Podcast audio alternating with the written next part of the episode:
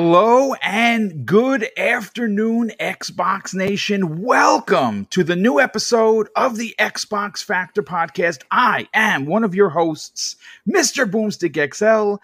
And as you can tell, we have new footage that's not dirt. Yes, that's right, folks. Forza Horizon 4, two full hours of it.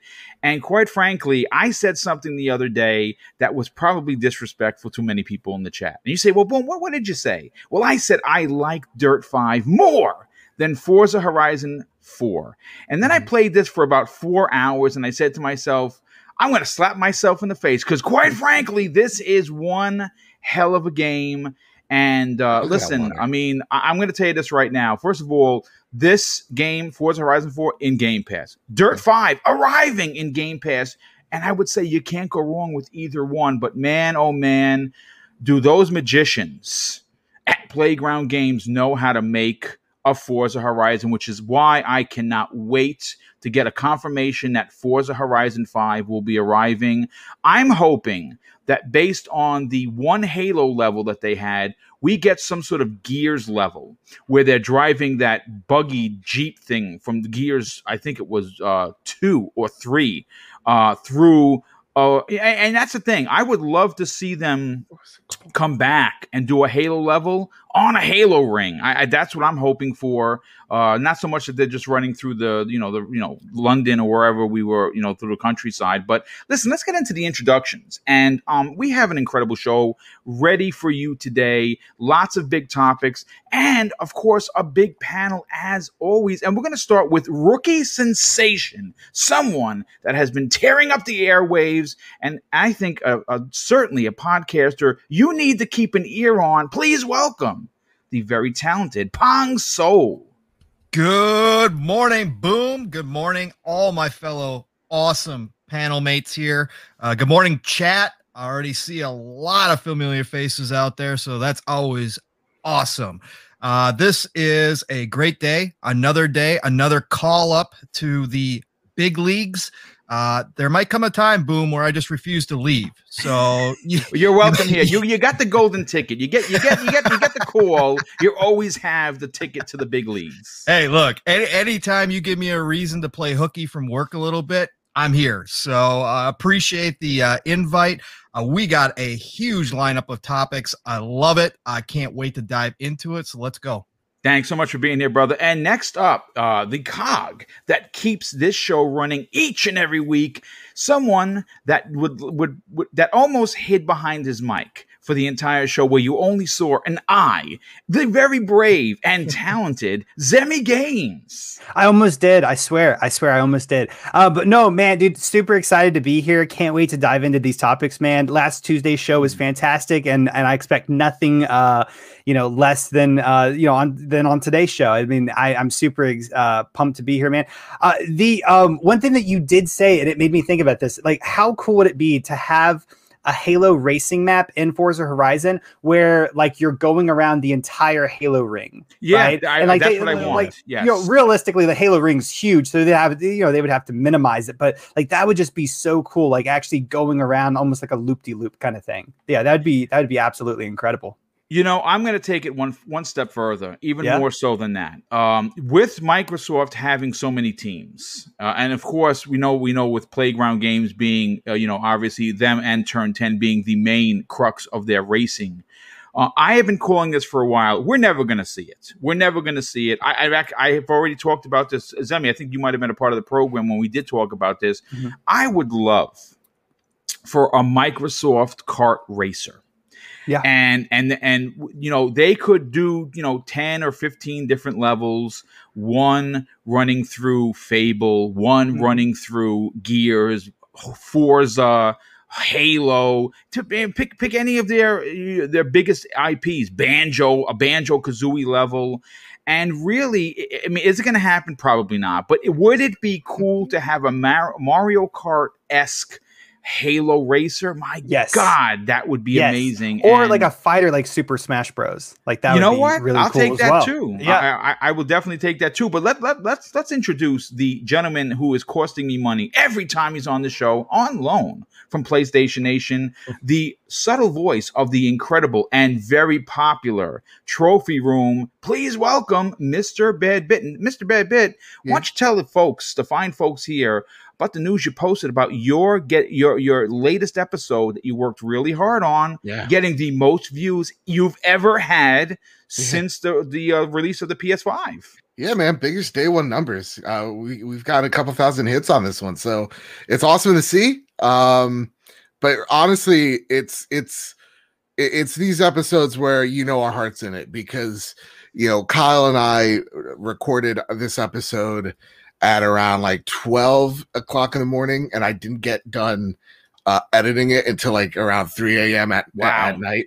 And I woke up at seven. I totally refreshed because I knew what we had was special. And this episode, um, definitely check it out on YouTube because we got the glow up of the century thanks to De Niro Primero. Um, dude just doesn't miss, man. No. Like I'm telling you, this was this was it's on another level. So really, yes, should you follow us at PS Trophy Room? Yes. Are we streaming our live reactions to, you know, the PlayStation State of Play at 5 p.m. EST, which you can find us over on twitch.tv slash PS Trophy Room? Absolutely. But first go to De, De Niro Primero because the, the he's just so talented. You need anything. Go go. Yeah, you know, it's funny you talk about uh, De Niro Panero. Uh, he and I have teamed up. I have contracted him once again, and he is currently now. The people have been asking for it, and Yeah. uh, I have now signed on with Teespring. Mhm. And De Niro Panero is in the process of redoing every one of the show's logos. and we are going to be announcing that as soon as he's done. Like I said, there's no, there's you know, you can't rush talent. So if it's a month from now, it's a month from now. Did, did I show you? Did I did I show you this? I I I I, tweeted out. I I don't like to brag as well, but we may start. I may start a separate merch store. Nice, I'll, dude. I'll, I'll, uh, De Niro sent sent this to me literally twelve o'clock last night. It's one of the funniest freaking things I've ever seen in my life. I'll, I'll show it to you. I'll, I'll link it in chat. Yeah, we'll we'll definitely get that. But yeah, so we're, we you know the people have been asking for it. You guys have been asking for t-shirts. And uh, I'm going to deliver, and not so much me. De Niro Panero is going to Yeah. deliver, and his work is going to once again grace everyone's uh, chest cavities once we're able to make the official announcement of what the four new, newly designed logos look like. But let's continue with int- introductions, and we're going to go to somebody who has been tearing up the airways with new videos, and that is uh, Archimedes, uh, or Outriders hyped Archimedes, I might add. Uh, first of all, dude, I that game, the demo goes live. I think you said it goes live. Uh, you're probably downloading Dude, it I'm as we already speak. downloading it. Uh, while you were What's talking to Mr. Badbit, I I started the download. Eh, Uh, good on you. Yeah. And Well, we definitely, we definitely can't. I, I can't wait once to this play. podcast is done, you know where to find me. yes. Well, you had a chance to play the alpha, but do me a favor, brother. Tell everyone about the video you just put up, which was amazing, and welcome to the program. yeah, well, first again, pardon me. Uh, first of all, uh, thank you again for having me. Uh, it's always a pleasure. Today with Pong Soul on the on the show. Um, I think it's the first time I'm on a show here with uh, uh, on your channel, Boom. I've been on on other podcasts with him, um, but um, such a, fantastic gamer, such a knowledgeable guy. Can't wait to talk about all things gaming and we have a couple of awesome things. Um, like you said i put out a video about that rumored march event um, from xbox in uh yeah in march yeah that um, and um, yeah it, it's it's so such an exciting time to be a gamer right now. Uh, it, we- are getting out of this this break of news and uh, in the beginning of the year and uh, you can really feel yeah today tonight we have the state of play we have all these xbox rumors coming up and and stuff like that. We have the nintendo direct although it wasn't as good as we all hope but um, still um, news are finally coming out and i can't wait to talk about everything Yeah, we, we have a great we have a great show lined up for you folks, and uh, last and no way least, another gentleman that has uh, been really making a rounds of not only being an incredible community member, but someone that you definitely got to listen to talk because he knows exactly what he's talking about. Because he is, unlike many of us, actually in the business of creating, uh, and obviously, I'm talking about three bit. Welcome to the channel, brother. How you doing? I'm doing good. Uh, it's cool to see Pong on here. I'm always playing with uh, playing with Pong on Halo and and uh, getting to. Uh, I've been like wrecking Zemi lately on Halo. He, has been my other rival, but uh, so, sometimes you're wrecking me. Sometimes you're wrecking me. But no, it's been good. I can't wait to get to some of these topics. Uh, finally, have a video coming out tomorrow, which I'm excited about. Uh, but yeah, let's let's get into it. Yeah, you know what? Uh, first of all, l- let me let me just catch up on some of the super chats that already jumped in. For, we got 200 people here in the chat, and that is a pretty amazing. Uh, I hope that that means that we are going to start hitting five and six and even 700 people here because. Uh, you know, obviously, we do these shows because we not only love Xbox, but we love this community, and it's great to see so many turn, uh, you know, tune in. We're only 10 minutes into the show, but let me catch up with some of the super chats. First of all, the first one of the day comes to us from a very generous friend of the show, East Texas Alex, who actually lives in Texas. And hopefully you're doing well, my brother. He drops an outstanding $10 super chat. Says, Good morning, everyone. Boom. Just wanted to let you know how much I appreciate all the new quality of life updates you've done to the podcast. Thanks, dude. I'm, I'm glad that you're enjoying it, man. Thank you. Hey, keep up the great work and positive attitude in the community. Yes, that will never change. Uh, but thanks so much for the compliment. I think, uh, first of all, thanks for the generosity, but the compliment is worth its weight in gold for sure. Lord Roughness drops an outstanding $5 super chat. Says, hey, boom, ju- just teared myself away from the awesome Dirt 5, downloaded it from Xbox Game Pass today. We'll be back on it after the show. Yeah, dude, you are going to really like that. I cannot stop playing that game.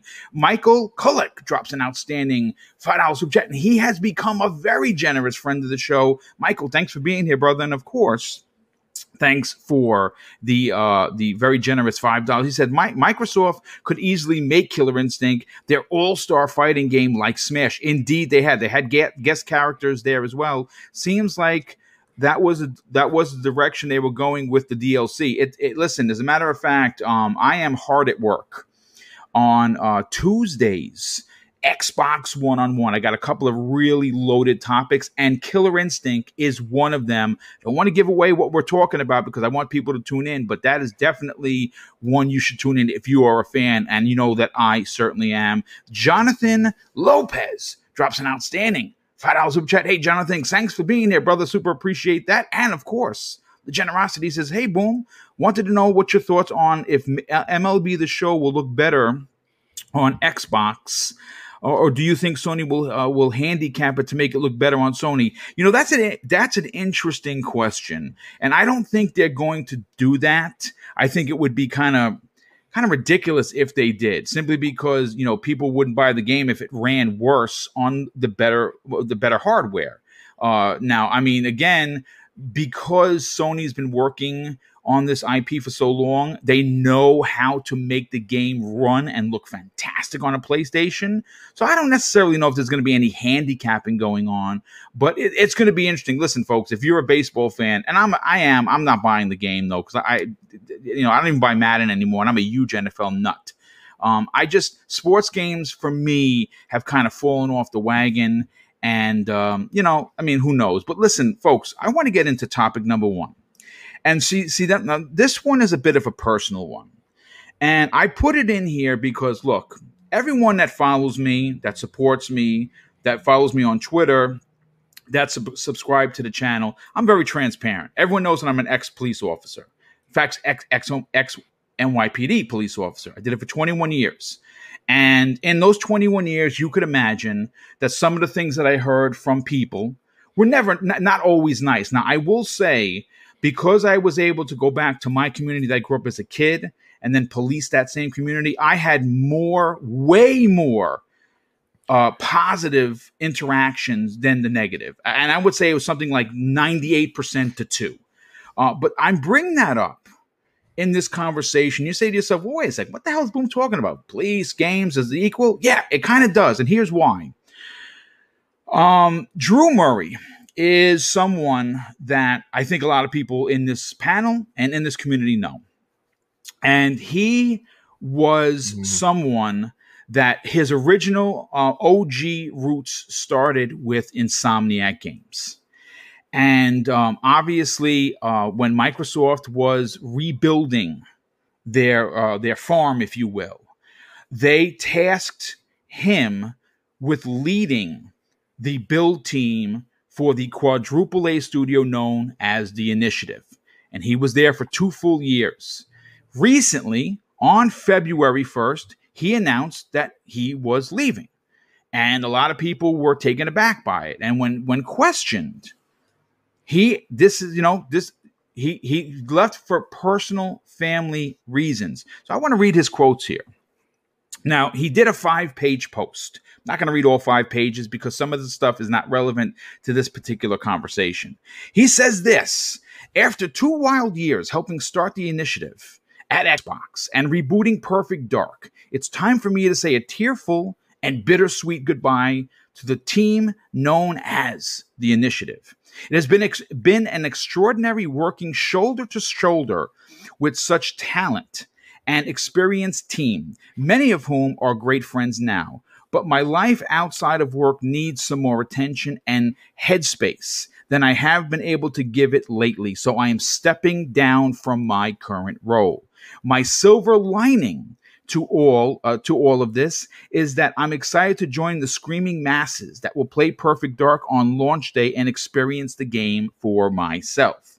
Now, here is where we get into what disappoints me about the community itself, not a particular community, just the community itself, because just like there are toxic X, uh, you know, uh, PlayStation players and toxic Nintendo players, there are a ton of very toxic Xbox players, which of course I either have blocked, muted, or I don't follow because I don't like getting involved in that kind of shenanigans. I mean, yes, am I the unicorns and rainbows kind of a guy? Yes, that that that's me in a nutshell. Uh, but uh, I I I was a little taken aback by some of the comments that I read, which I will not read on the air about Drew when he made this announcement. I guess after 10 years and five games and six job titles, it just wasn't enough. I'm excited to be rejoining many friends and former colleagues at Insomniac Games as a principal designer. That takes me to my seventh job title. Now I just need to work work uh, some days and and make some great games, right? Now, obviously, there were a lot of negative comments directly, uh, you know, directed at him because they felt people actually felt like he did something wrong. Now, folks, listen, I I, I don't think I need to say this, but I kind of want I want to say this. You know, as gamers, right? Sometimes I think what's lost in translation is that the development community is not made of robots, right? Mm-hmm. It's made of men and women of different religions, sexual orientations, colors, creeds, you name it. And at the end of the day, they are human beings. So, yes, do can you are you supposed to feel like he traded? No. I think what wound up happening is like many people, maybe staying home and thinking about the tragedy, which I believe was a very close family member to his, he needed to wrap himself up in work. And considering California was very expensive, maybe he needed a paycheck for his family. Whatever the reason, it is his. So Zemi, I want to go. I want to go to you first on this. Yeah. When you, you know, first of all, I mean, there really isn't a big conversation other other than I was disappointed with a lot of people in this community because they attacked this poor man for going back and getting a job. Mm-hmm. Did he do anything wrong? Uh, did he do anything or anything wrong? No, I mean he didn't, right? I mean he's he's you know he puts himself online, and this is the type of thing that you're going to get whenever you put your you know yourself online, right? Mm-hmm. And it's nothing against him, you know. It's just it's just the way that people are, and not all people, but you know, we were we were having a short little conversation about this uh, last Tuesday before the show, and you know, I mentioned to you if I I could literally film a video of me baking cookies, and if enough people saw it, I would get plenty of comments saying, "Oh, look at this, you know, fatty over here making cookies. Does he really need to eat those cookies? I don't think so. Diabetes is coming his way, oh. right?" And and you know, you know, I mean, it's funny, right? But you know, because we're we're we're laughing about it right here. But I mean, that's really the truth, right? There are going to be people that are like that. They're they're they're they're they're out there. They're always going to be. Maybe they're having a bad day. Maybe they're they're having a bad life maybe you know whatever maybe they just like to cause drama and, and cause people you know heartache or whatever right? There's not really an excuse for it of course right? But but it just exists. It happens. We know about this as content creators. We we we experience this you know uh, probably not daily but uh, you know fairly often right? You know even even in this chat right now you know um, during today's show there's probably going to be uh, that one individual that has to come in here and stir up trouble right? It, it's it just happens right? And it's a shame that it happens. And and ultimately you know I don't even think that we need to really even give a reason to why he may have left the initial Uh, um, the initiative uh, to go over back over to you know insomnia a, a, few months after you know maybe it was family matters but but you know it doesn't even matter what the reason is. He's a man who has a job. He, he decided to leave his job for whatever reason. The reason doesn't even matter. Um, and and he now he's working someplace else right? You know I, I think there you know is definitely a lapse of maturity for a lot of the people that have a problem with that but you know it's just something that happens. What are you going to do yeah, I agree. Uh, Joe, let's go to you. Uh, obviously, you have a you have a tie with PlayStation Nation, and uh, this is a big pickup for Insomniac Games. Um, I think it's safe to say that uh, we could be getting a reboot a fairly a, a, fair, a fairly soon uh, if they're not already yeah. working on it, of uh, Resistance Fall of Man, which is why he might have went back because he was yeah. a part of of uh, parts two and three that he was uh, directly in, uh, in charge of making. Um, and uh, I'm, I don't I don't think we're going to see a Sunset Overdrive two, but he could be working on that for sure. What what do you th- what do you think about the the maturity of, of how this community turned instantly because he started working for Sony again? Nothing surprises me from the internet. You know, nothing surprises me. You know, for for us, and I think I, I speak for everyone here, right? I'm not here to talk crap. I'm not here to get salty. I'm here to just talk about video games. You know what I mean? Right. Like I'm not here to start trouble or to poke fun at, you know, company X, Y, or Z. Um, this guy could leave. This guy could. This guy could have got fired. It doesn't matter, right? He could leave for whatever reason he wants. Um, whether that is personal or you know insomniac just offered him a bigger paycheck or he's living closer to home and you know whatever the case is he he leaves on his own volition. That's that's that's fair.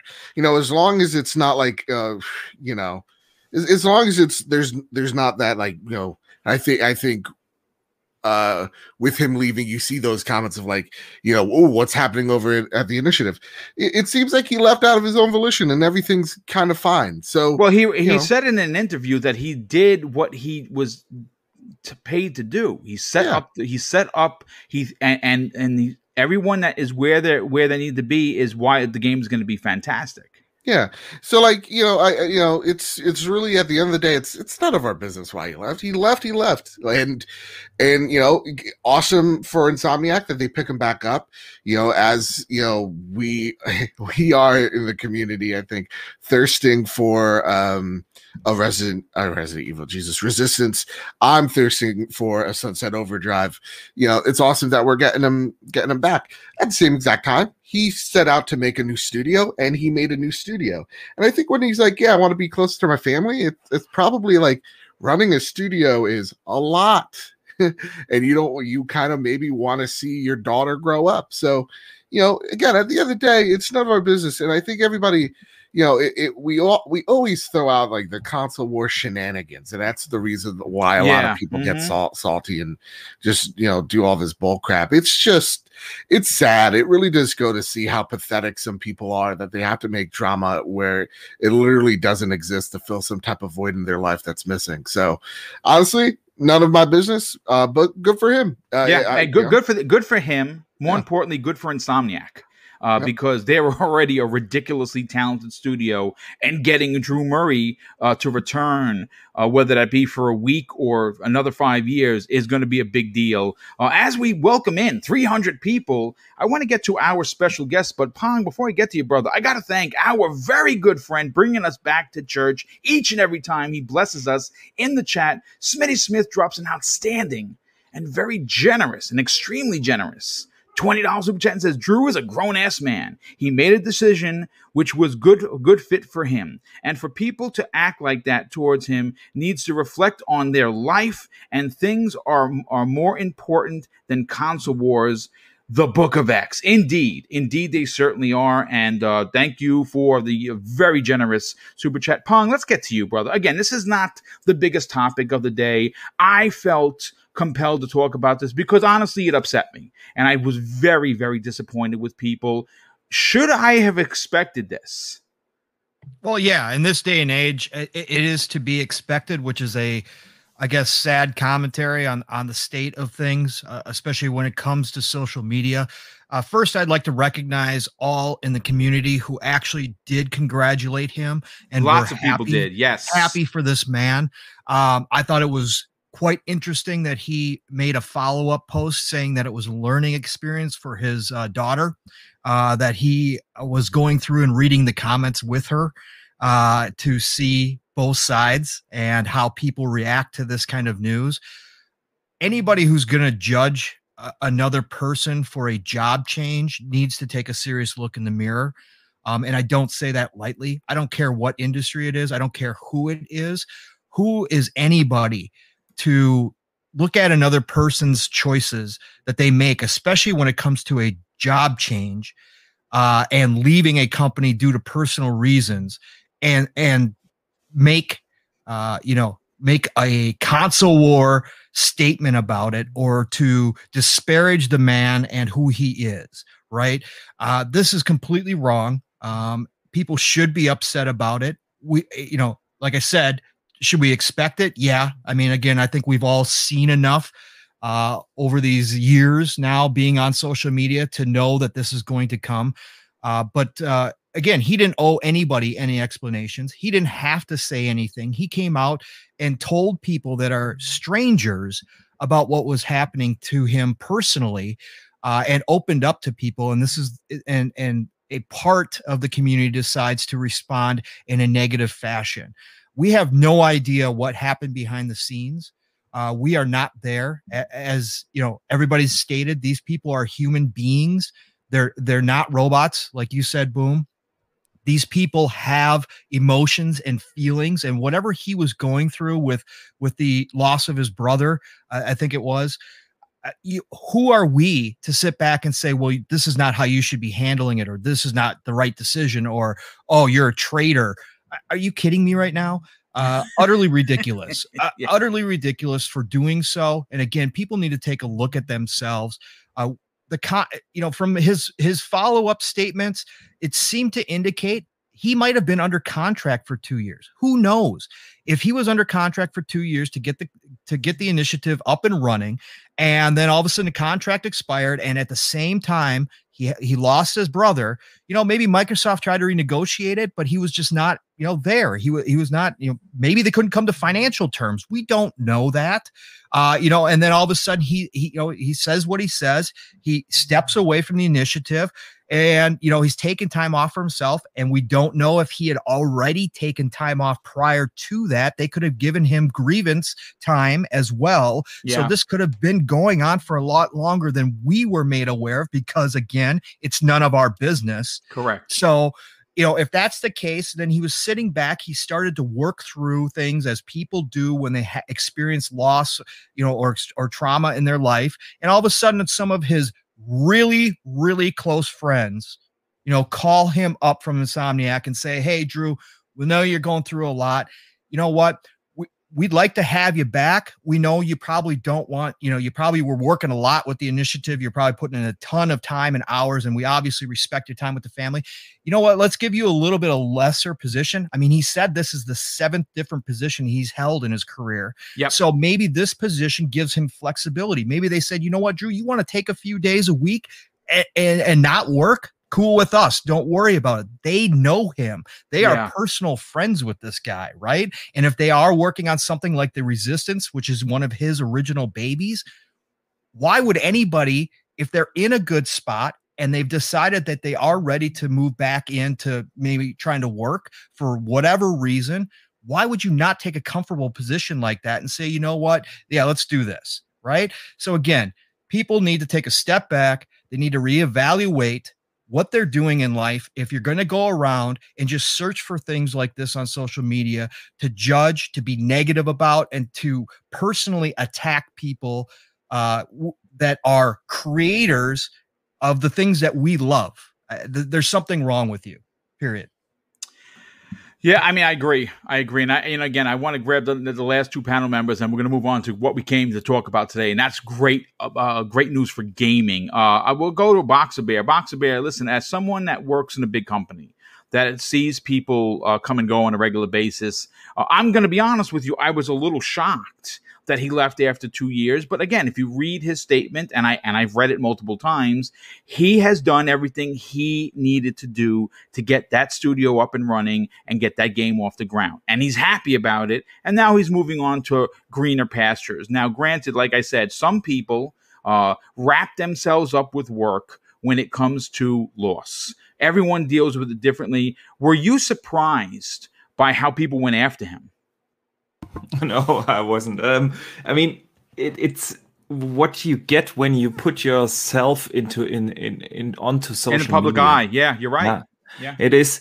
I mean, um, uh, my channel is really small. yeah, I have like three thousand subs, and uh, cl- I'm close to three thousand Twitter followers. But still, the amount amount of crap I get uh, from time to time um, on my when, when I put out an opinion or a statement or whatever, um, it's, it's it's sometimes really surprising to me by how how weird people uh, are, are thinking about this hobby and an opinion and whatever. And for him uh, being one of the creative heads of, of the industry, moving from a Xbox studio to a PlayStation studio, uh, this is, is, is, is of course uh, you can anticipate that behavior. It's I'm, I'm not justifying it or, or uh, defending the, the, the guys, but uh, yeah, we all know that this kind of shit happens and like everyone else said, um, there are a ton of reasons why he might have uh, been doing that. It is it is his personal decision. I think I told the story two or three weeks ago. I had had an amazing job, um, the, the best job in the world. The only problem was um, I was never home. I had to travel like three out of four weeks a month um, wow. around the globe. And when I became a father, I wanted to to spend more time with my kids, and so I quit. It had nothing to do with the jobs or my colleagues or anything. Yeah, um, it was my personal decision, and. Uh, for whatever reason he decided to move on uh, it is his decision and i can't wait to see what he will be doing at insomniac again Yeah, me too. I, and I, I, for, you know, selfishly enough, I hope it is Resistance Fall of Man. It's one of my favorite PlayStation Three games, certainly in the top five. Uh, and I and I, I look forward to seeing what he's going to be doing there because he is an incredible talent and a great part of this industry. Three, but let's get your final part uh, uh, opinion on this. I mean, listen, you're in the business, obviously, a lot more uh, than you give yourself credit for. Uh, you work behind the scenes on many, many projects.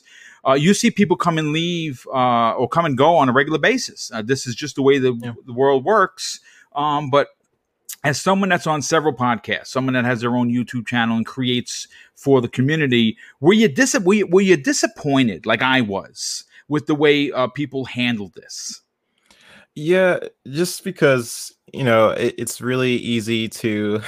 I said it, said it a couple of times on the show, like the Twitter fingers, right? Where uh, they're constantly complaining about different decisions Microsoft makes. They they say Game Pass sucks, and you and you look at the, their playtime, and they're not even playing any games, right? It's like one hour on FIFA or, or something like that. But um, yeah, it- it's just it's it's kind of it's I don't know, it's it's, it's really sad uh, at this point. And and let me just say, leaving studios is extremely common. People are coming and going out of studios all the time for what, what Pong and everybody on this panel has been saying. It, it's there's so many different reasons why someone would leave a studio, and it's not really any of our business. of course, um, we can speculate and, and, and all this different stuff, but you know, it, he doesn't know anybody any expl- explanation. Uh, leaving, um, people are just leaving these companies, especially in the gaming industry, it, where it's common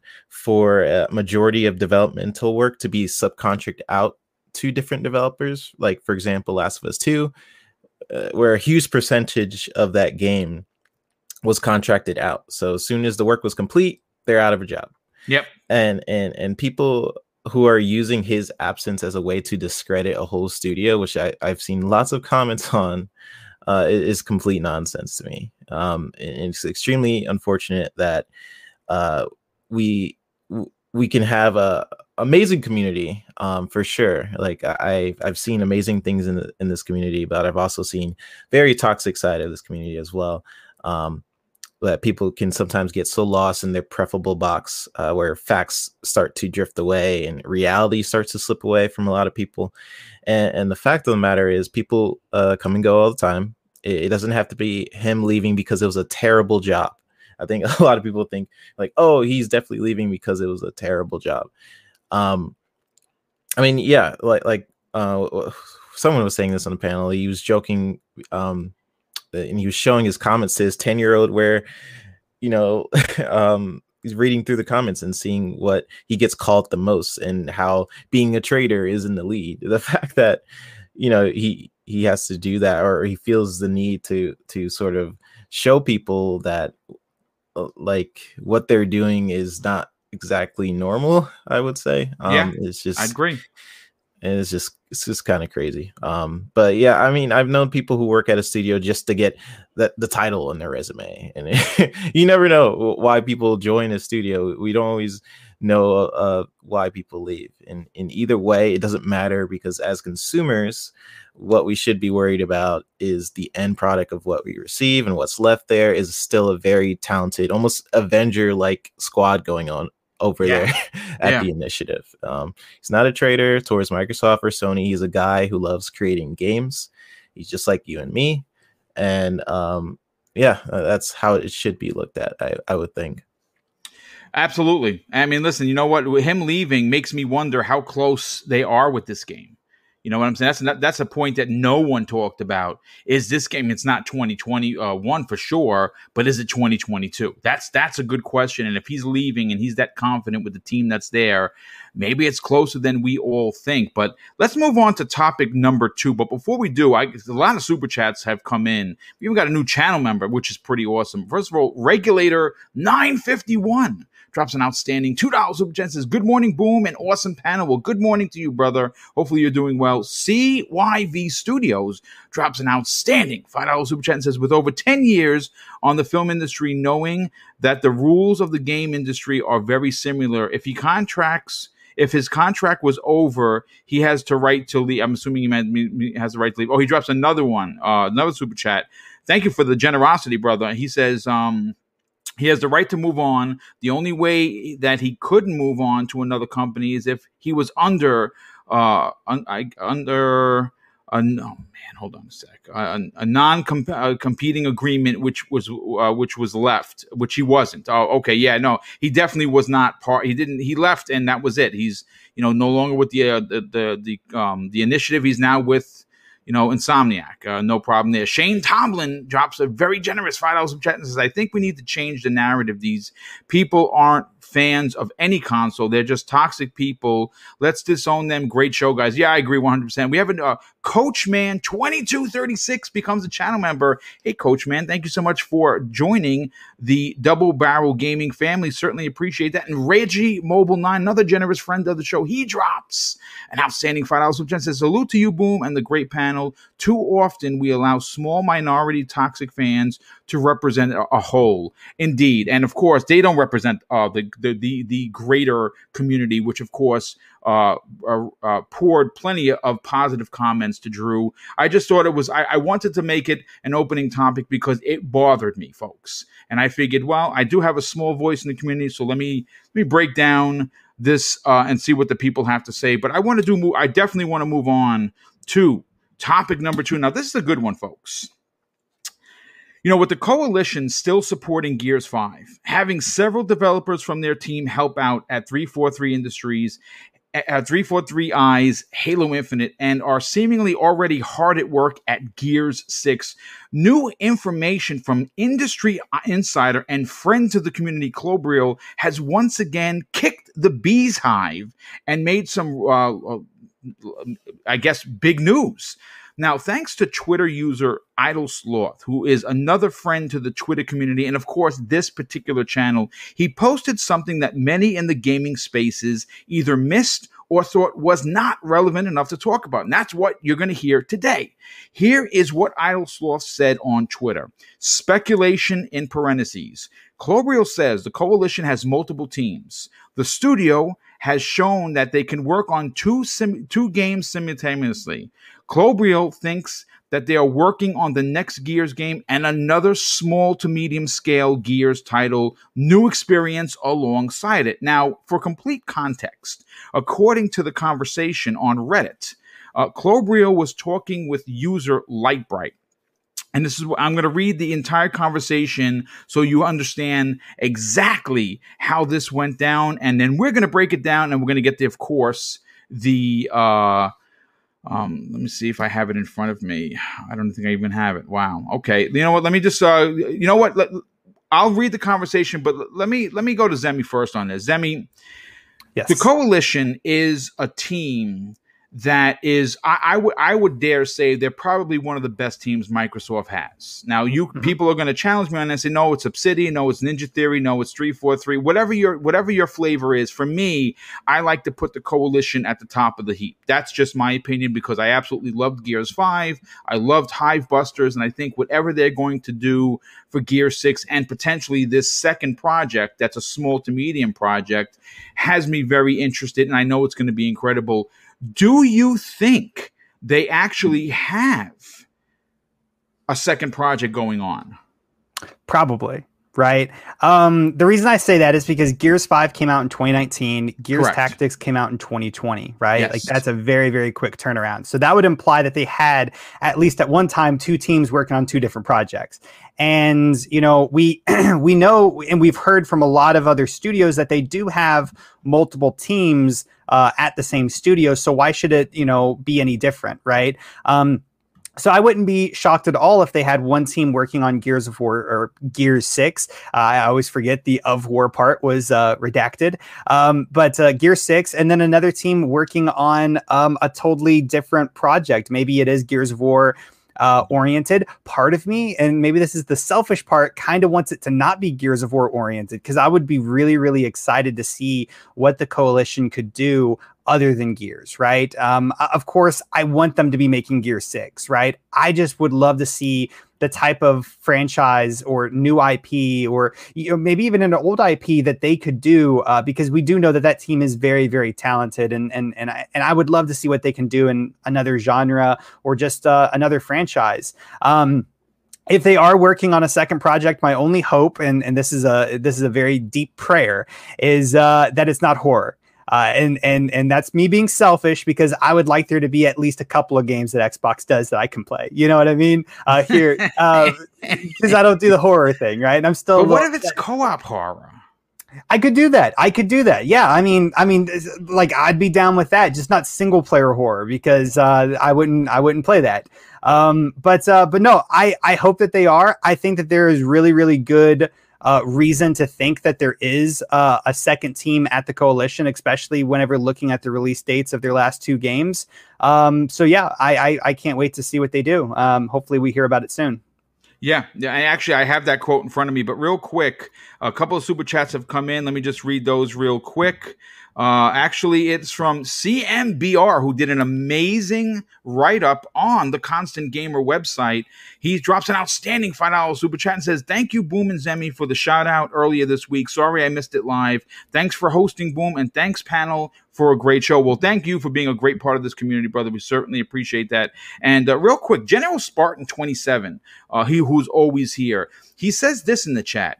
Wario64 on Twitter has a report from The Verge saying that Xbox Series X consoles could be available for purchase this afternoon on Walmart's website at 2 p.m. CT. Um, so if you don't have a Series X and you are looking for it, uh, thanks to General Spartan and of course thanks to Wario64, we have news that there might be available at Walmart, which is pretty good. Now, getting back to what the um, Lightbright had asked uh, Klobrille, it was regarding the second project that is rumored to be happening. And this is what Klobrille has to say. And again, listen, you you can love him, hate him, or whatever. I, I not only do I respect the dude, um, I, I love what the, I love the information he brings to the community. He says this: I guess it would depend on the scale of the second game. Two AAA games just by them without being outsourced like Gears Tactics seems unrealistic. I agree. I do think though there is a there is a very good chance that the coalition is currently developing Gears Next plus a new small to medium scaled Gears title and, and and kind of experimenting with new experiences within the Gears IP alongside it. Now his his second one here, and Zemi, you're probably not going to like this. Uh, Lightbright then responds, "It's still Gears though." I was replying in context of Piano Black, who was a, who was a part of this post, who thinks there's a chance of a new IP game or a game beyond the Gears IP before Gear 6 is released. And this is what Klobrille had to say. Whether or not they build, uh, just to give an example, horror single player game named Gears hashtag nightmares or Dark Knight Gears Nightmare ultimately is irrelevant. It would be a new experience in both cases, at all, uh, but still the same. The coalition is a Gear studio and proud about the franchise. There is much than enough freedom within the Gears universe left to tell. And there's also, um, which is pretty interesting, uh, that that that is, that was a part of this thread, is that they have two creative directors at the coalition currently, and both creative directors have the chops uh, and, and, the position of power to have their own, you know, own team doing a game. It would. I, am honestly listen again. I, I, don't know nothing about development, and I'm going to go right to three bit first on this. Uh, having three bit. Listen, everybody knows that 343 Industries makes Halo games. Everyone knows that uh, Turn 10 Studios makes racing games. Now I know it's a little different for um, the the team making Fable because they're they're they're doing something different. I I have always said I would love to see what gear what the Gears Coalition team could do in a new IP. But if they were doing a smaller scope and scale, um, mm. like say horror type of uh, Gears, which is what a lot of people want it to return to, because that's what kind of Gears One felt like, especially in those dark areas. Um, it felt like survival horror for sure. Um, does it make sense that they could potentially have two games lined up if there are two creative directors currently at the coalition? For sure. I think if anything, uh, it helped them uh, figure out what their pipeline, production pipeline is looking like. Because I, I, know the more likely news of what's uh, available for the coalition right now is the Gears 5 Operation 6 for sure. I, I know they're definitely planning something with that. Um, and they're a super productive and talented team. I, would love for them to tackle a horror game, maybe a civilian point of view of Gears would be interesting. If they that would be kind of cool. Yeah, yeah. If they didn't want to uh, do it from the you know the the big, I forgot what they're called, but the the cogs, I guess. Um, you know but, what? I would. I'd love a Carmine game. You know, like like like oh, an yeah, ODST yeah. Carmine game would be dope. Yeah, and there's like a family of Carmines, right? So there, yeah. there's a couple of different things they can do to differentiate uh gears uh, if they do stay within that universe which i you know they're named the coalition so probably um but yeah I'll, I'll get any game with with the coalition i'm a fan of their work their their games feel like a demo to what the Unreal Engine is capable of, and and now, you know, I, I did hear earlier in the week that some developers from the coalition actually helped out with with polishing Halo Infinite, which is great. So you know they're they're de- they're definitely working on multiple projects, and I, I know you mentioned that, boom. Um, but yeah, there's something I do miss about the the older Gears, which is like the gritty horror side of the game, and it's still sort of there. It's still remnants of it for sure. Um, and I'm, I'm, not sure if it went that way because we got used to the locusts and fighting them over the span of, of six or, or so games. But a secondary Gears game would be great, especially because now we have the next gen consoles. We now have Unreal Engine five to consider, um, and, and taking full advantage of DX12 uh, it's going to be great. I, am I'm, I'm and, and, I can't even play games that are not 60 frames anymore. I know it's a side but I'm no, like, no, no, it, it, you, are not wrong with that. I mean, after playing the division, uh, and I'm addicted to that. Like, I, if you've been following the shows, I all I've been playing is recording division uh, content because I'm so addicted to it. It's bananas, especially now that I look like Hunk from Resident Evil. I mean, what's not to love? Um, but uh, yeah, I, I, I, agree with you. Yeah, I mean, listen, again, we don't know what they're going to do. I would love to see a smaller Gears project. Um, now, whether that's going to be DLC or an entirely smaller, you know, 10 to 12 hour game, whatever they decide to do, 3 bit, I think it's going to be quality. And I think that there are no better team who you can say are masters of the Unreal Engine uh, than the coalition. Uh, obviously, yep. the, the, Gear Six is no doubt going to be uh, Unreal Engine Five for sure. And hopefully, whatever this new project is, whether it be a new IP or just an extension, a side story to Gears, uh, it's going to be interesting. Uh, Zemi Games, let's get your opinion on this.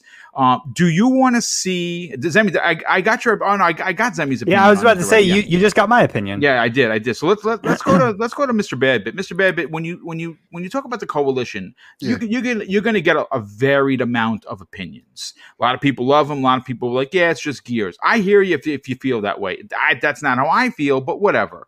Mm-hmm. Um, but they have two creative directors, and I don't necessarily think that two creative directors are going to be working on the same project. It just right. doesn't make any sense. It would be a waste of talent, in my opinion. Do you think they're working on a side project that's Gears, or do you think it's a new IP? I definitely think so. Any, I, I, I'm I'm of the the mind of any studio right now that Microsoft currently owns probably has multiple teams working on multiple things. So um, you know, I I think even Matt Booty uh, a few months ago said what Game Pass they want to eventually evolve it to be is not every studio is going to be making AAA experiences because that, let's be honest, that wouldn't be cost effective. So a lot of what you're going to see are smaller titles hit Game Pass, we're going to see the return of double A sized games. And so if we see something like, for example, out of the coalition, a mainline Gears of War game, the multiplayer and all, and then you have, you know, like a Gears of War, uh, well, we already have like a Gears of War strategy game or a survival horror esque type title that are smaller to produce um, you're gonna get those games there. So yeah, absolutely. Coalition has you know two studios working hand in hand, and probably I think maybe even around three. Uh, one being like a support. So like you know, I could see, I could definitely see them working on multiple projects for sure. So yeah, you know, uh, let's go for it. Let's do it. Work gears. It's great. Yeah, no, I, I agree. I, I think that you know, if, if again, if you're a fan of the series which is that over the shoulder third person, you know, dude bro kind of a, a, a of of of uh, of entertainment, then I think that you would be all for it. Again, that that's mm-hmm. what I love about Xbox. That's what I love about what they're offering in Xbox Game Pass. Dep- it, it, there are so many different genres that are there for you to enjoy. That even if Gears is not your thing, there's something there for you anyway. Pong So, let's get your opinion on this. Uh, obviously, you know, when Klobrille talks, most people stop and listen, like E.F. Hutton. Uh, the guy is pretty spot on. He does not shoot from the hip. Uh, I've been following him for a couple of years now, and when he talks, he's on to something. I don't think he does it because he's looking for clicks. He's not that kind of a guy. He's not even a content creator. As a matter of fact, he I offered him a, a, a, you know, a shot to be on the sh- you know the show, and he politely said, "Listen, I kind of like being behind the scenes." And of course, you have to respect that. So he's just a guy who loves Xbox. He loves talking about the green box, and he's talking some gears. What are your thoughts on this? Are we getting a new IP, or are we potentially getting a side story, something which I would love to think that was like an ODST type of situation, but for Gears? Yeah, you took the words right out of my mouth there, Boom. Uh, especially before when you called them the masters of the Unreal Engine, right? So, personally, uh, I know a lot of people disagree with me, but personally, I'd love to see a new IP. However, uh, let's be real. Uh, when they formed the coalition, they formed it and asked everybody there if they w- wanted to work on gears, then they would be part of the coalition, or they could go to a different, you know, studio and they would they would move them. So the coalition was formed to be a Gears studio. So realistically, I believe we're getting uh, probably two Gears experiences. Uh, so one obviously being six, uh, that that makes the most sense, right? We we know that's probably already well into production at this point.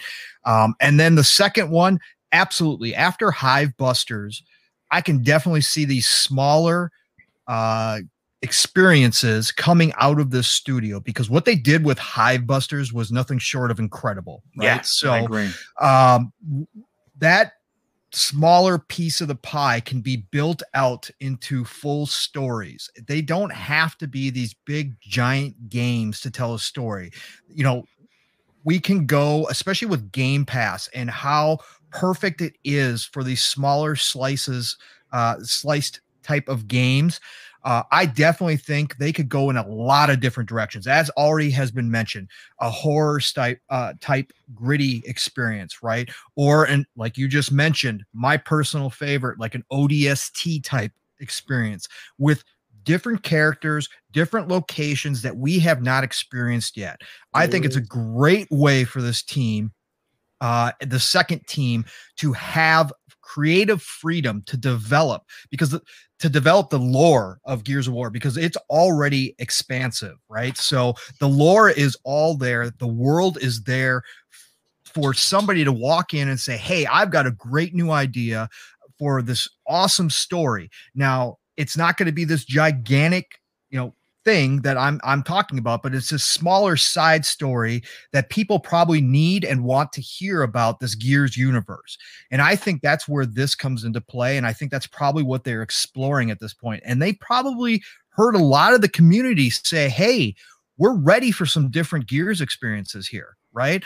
Um, so I think that they probably want to try this and see how it goes. And again, after the success uh, and the claim that Hive Busters got, I think they're emboldened to do something like this and to move forward on this. And I think, you know, Xbox is probably looking at it and saying, yeah, guys, hey, you guys know what you're doing.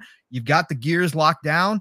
Uh, go ahead and do this. Come up with some new stuff for us. Let, let, let's try it out because, again, there's not a lot of risk involved when you're taking an established IP like Gears and, and, creating something new out of that and telling a different, smaller story that can be just, you know, day and date in Game Pass, you know, a $20 expansion, $30 expansion, whatever you want to call it, you know, if somebody wants to buy it.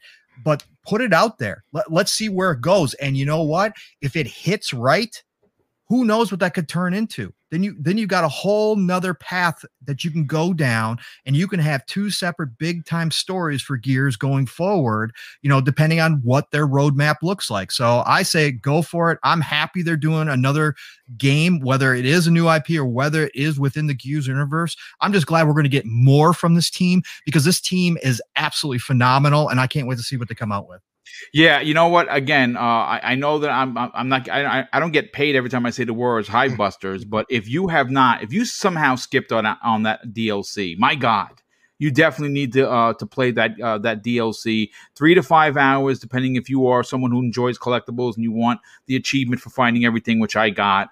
Uh, I, I played through it multiple times, and it is just a phenomenal piece of work. You know, Boxer Bear, let's let's get your opinion on this. Uh, before I do though, Michael Kullick, once again, my God, dude, you are very generous. He drops an additional 10 and $5 super chat. And the first one is for 10. He says it would be refreshing to see the coalition and 343 create new IPs alongside Halo and Gears. Both are big enough to work on multiple projects. Seems like they are being held back by Microsoft a bit. I, I don't know, uh, Michael. I mean, you know, again, they've been asked if they want to work on gears, and that's what they want to work on. Now, 343, I can't really speak for because I never heard, I've never seen an article, but they're there because they want to work on Halo. And quite frankly, Halo Infinite is the biggest Halo project in the history of the franchise. So there is a kind of a all hands on deck. They, they got to get that game out. They got to get it right. And then maybe we start seeing an ODST 2 or something like that. Uh, your second super chat, he says this I'd say the same for Mojang as well. It would be a great opportunity for them to finally work on something that would be true to uh, be a true Xbox exclusive. I mean, I, I hear you, but they are the Minecraft team. You know what I'm saying? And and they were purchased for that. Again, I, I know that would be great to see a new IP, but the money that they make off of uh, of Minecraft and Minecraft Dungeons is just bananas. Uh, Juan Ponce drops an outstanding five dollars of chat and says, "In my opinion, Rod Ferguson was the worst thing to happen." To Gears of War four and five. Now that he's the head of Diablo, should be wor- should we be worried about that franchise? I mean, look, he he came back to Gears when he was away from Microsoft because he loves the franchise. Now, I I'm gonna say this. Uh, I have heard, I, and folks, this is this is an opinion. Uh, this is my this is my words off of something that someone told me. Mhm, This is mhm, not mhm. fact. A lot of people after uh, are saying, and again, I, I'm not going to disclose who I heard this from, are saying that after Rod left to go to uh, make Diablo is why we have Hive Busters. Now, is that true? I honestly don't know. Was he the reason why Gears was was was a kind of a stagnant? I I can't, I can't say. I think what yeah, he brought. yeah to- I, I do have a question for Ponce. Sure. What was the thing that made Rod so disliked? Because personally, I loved Gears Four, me too. I, I, I, quite enjoyed love. Gears Five. So I don't Yeah. like because I, from what I am aware of, he was very strict with what you can do with this IP. Like Yes. he didn't want to get too crazy with it because he didn't want to dilute what Gears was.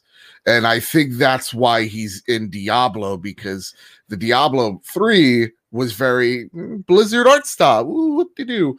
Whereas, you know, Diablo 4, you see it's the return to the Classic. the classic Yeah. sort of thing. So let, let me know because I'm I'm actually really interested in that. I mean, we I'm, don't. I'm right I- there I- with you because um, actually, I mean, they, they came out and said so when when they built Gears Four, it was their first Gears yeah. game, and they had a complete new studio. I mean, they were called Black Tusk before, and were working on a, an espionage game, and then they moved over to Gears, and they they had to find their way to to how to handle that that IP. Um, and and I th- I thought they did very a very good job. Um, Gears Four felt very Gears like, yeah. It, it wasn't a revolution in, in in the Gears universe, but they did a very good job. The story was good. The mechanics were absolutely awesome. So they, th- th- that was totally cool. And then they moved on to Gears Five. And to be honest, I heard a lot of people complaining about that. Um, oh, I don't like the open world approach, and then the side uh, uh, mission stuff. Uh, that's not Gears anymore.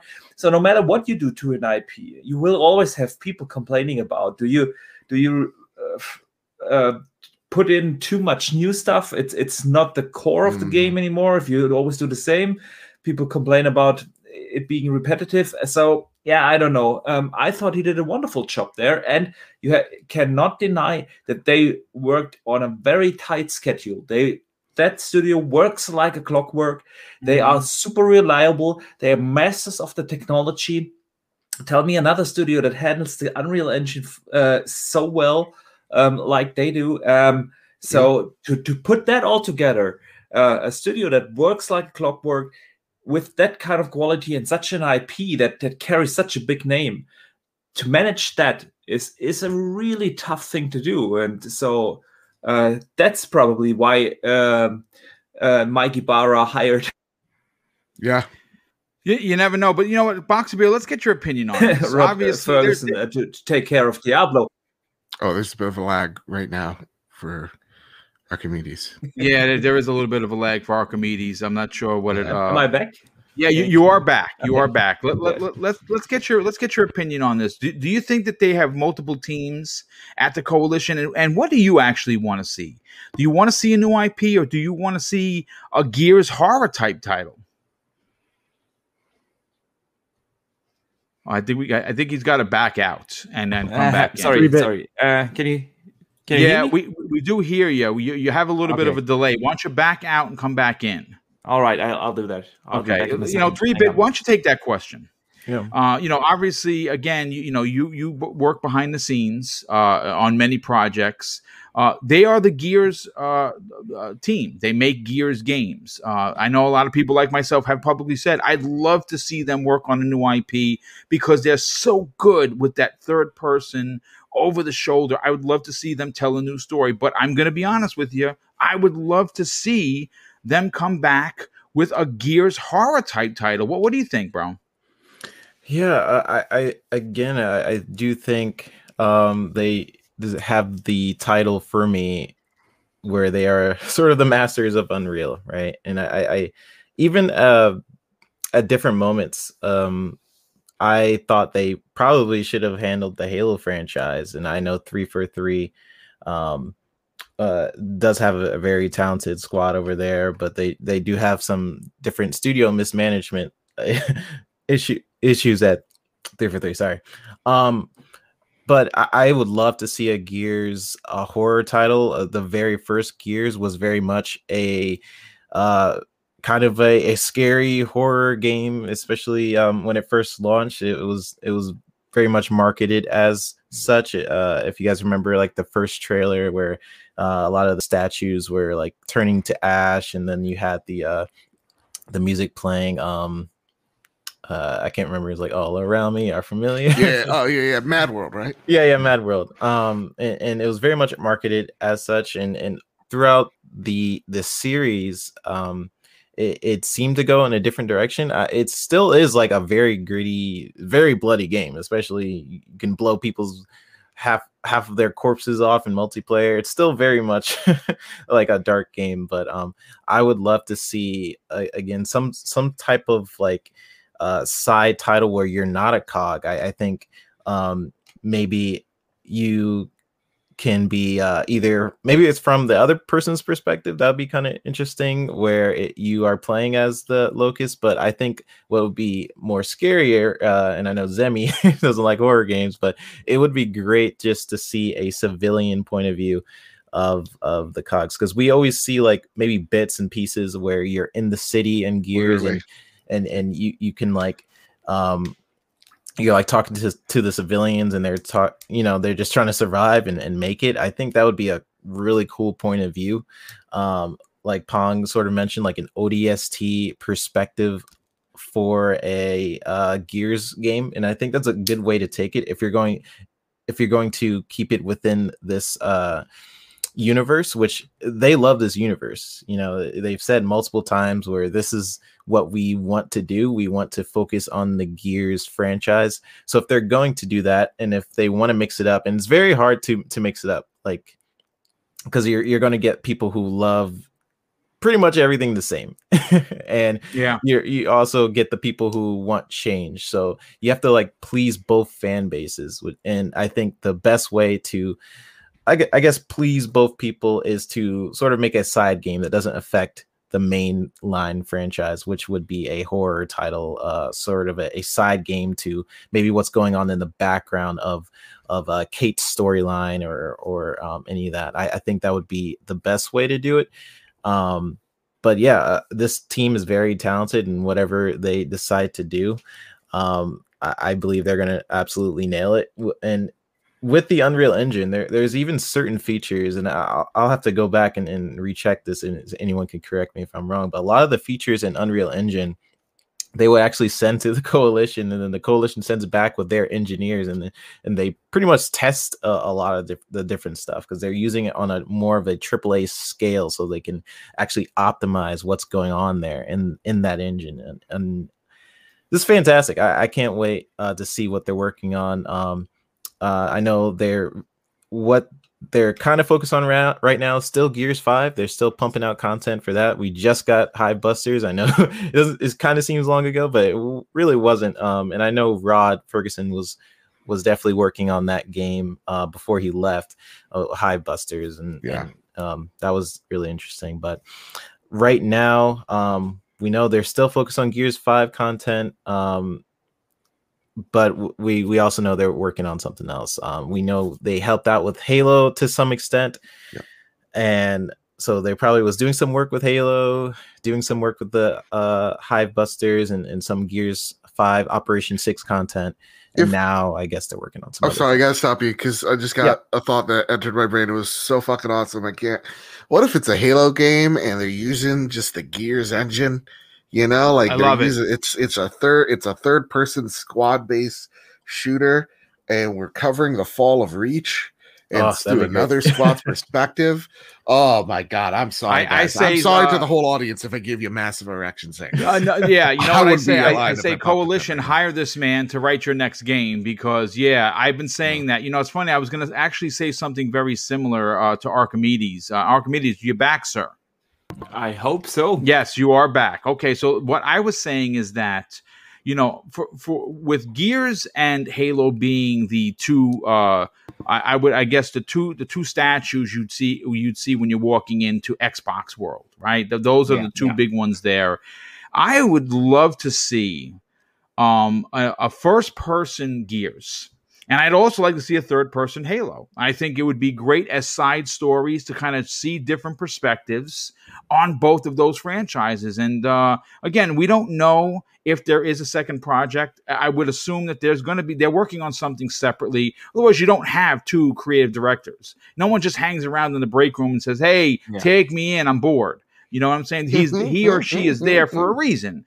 They're there to tell a different story. Now, whether that's a horror, whether that's an ODST type of title or experience for Gears, whether it's what you play as one of the Carmine brothers that gets dropped behind enemy lines and he's got to work his way uh, back to you know to, to his family however you want to do it do you want to see a new ip or do you want to see them keep making gears but give us something different I mean, since they are really talented over there at the coalition, I- I'd love to see um, them take on a new IP.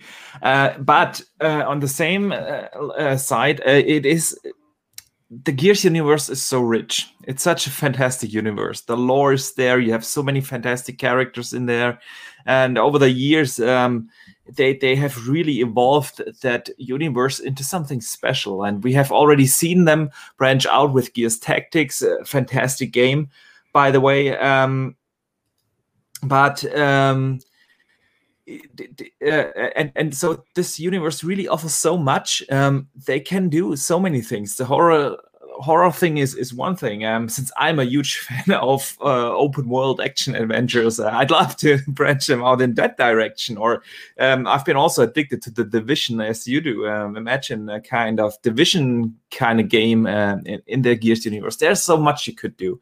Um, and it, it would only make sense to to really uh, use that name that that IP in a different way um, than uh, in quotation marks now uh, only um, uh, uh, the main Gears games. So yeah.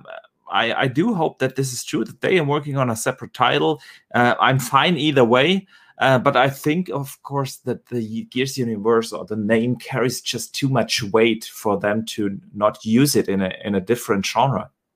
Yeah, no, I, I agree. I, I again, it's it's going to be interesting to see what they do in the with with, Gear Six. I, I think it's going to be a much bigger experience. Uh, I think they're going to certainly, uh, you know, uh, add to the open world uh, aspect of it, which I hope that they do. I hope they weren't scared off. I loved, absolutely loved Gears Five so much so that I have every collectible but one. I've beaten the game twice. I've gotten both very questionable endings. Um, and uh, I look forward to what they're going to do in Gear Six, and uh, obviously that's a trilogy that they're going to they're going to um, you know close up, and then who knows where they go from there. But I would also love to see a side story. Um, but let's get let's uh, let's get on to the next topic, uh, and I, I kind of want to just talk about. Um, you know when, when you when you talk about studios that are considered the um i guess unknown or the wild card if you will of the 23 first party uh, first party studios uh, the one that comes to mind for me is compulsion games. And um, i think that based on the recent rumor of what they're working on and phil spencer's uh, response to that studio and what they're making has me very excited because we have heard that this new game that they're working on it is a new IP. We know that it's not Contrast, and we know that confirmed it's not We Happy Few. It is a new IP that is a cross between BioShock and Uncharted. Uh, that sounds like where all the boxes for me personally are checked off. Uh, it seems like it's going to be a single player, story driven, adult themed, over the shoulder, third person experience. And I'm very excited to see what um, what they're going to be doing next. But I, I think that I'm not the only one because Phil Spencer uh, was talking with Game Reactor, and uh, he, Game Reactor says this to that, to Phil.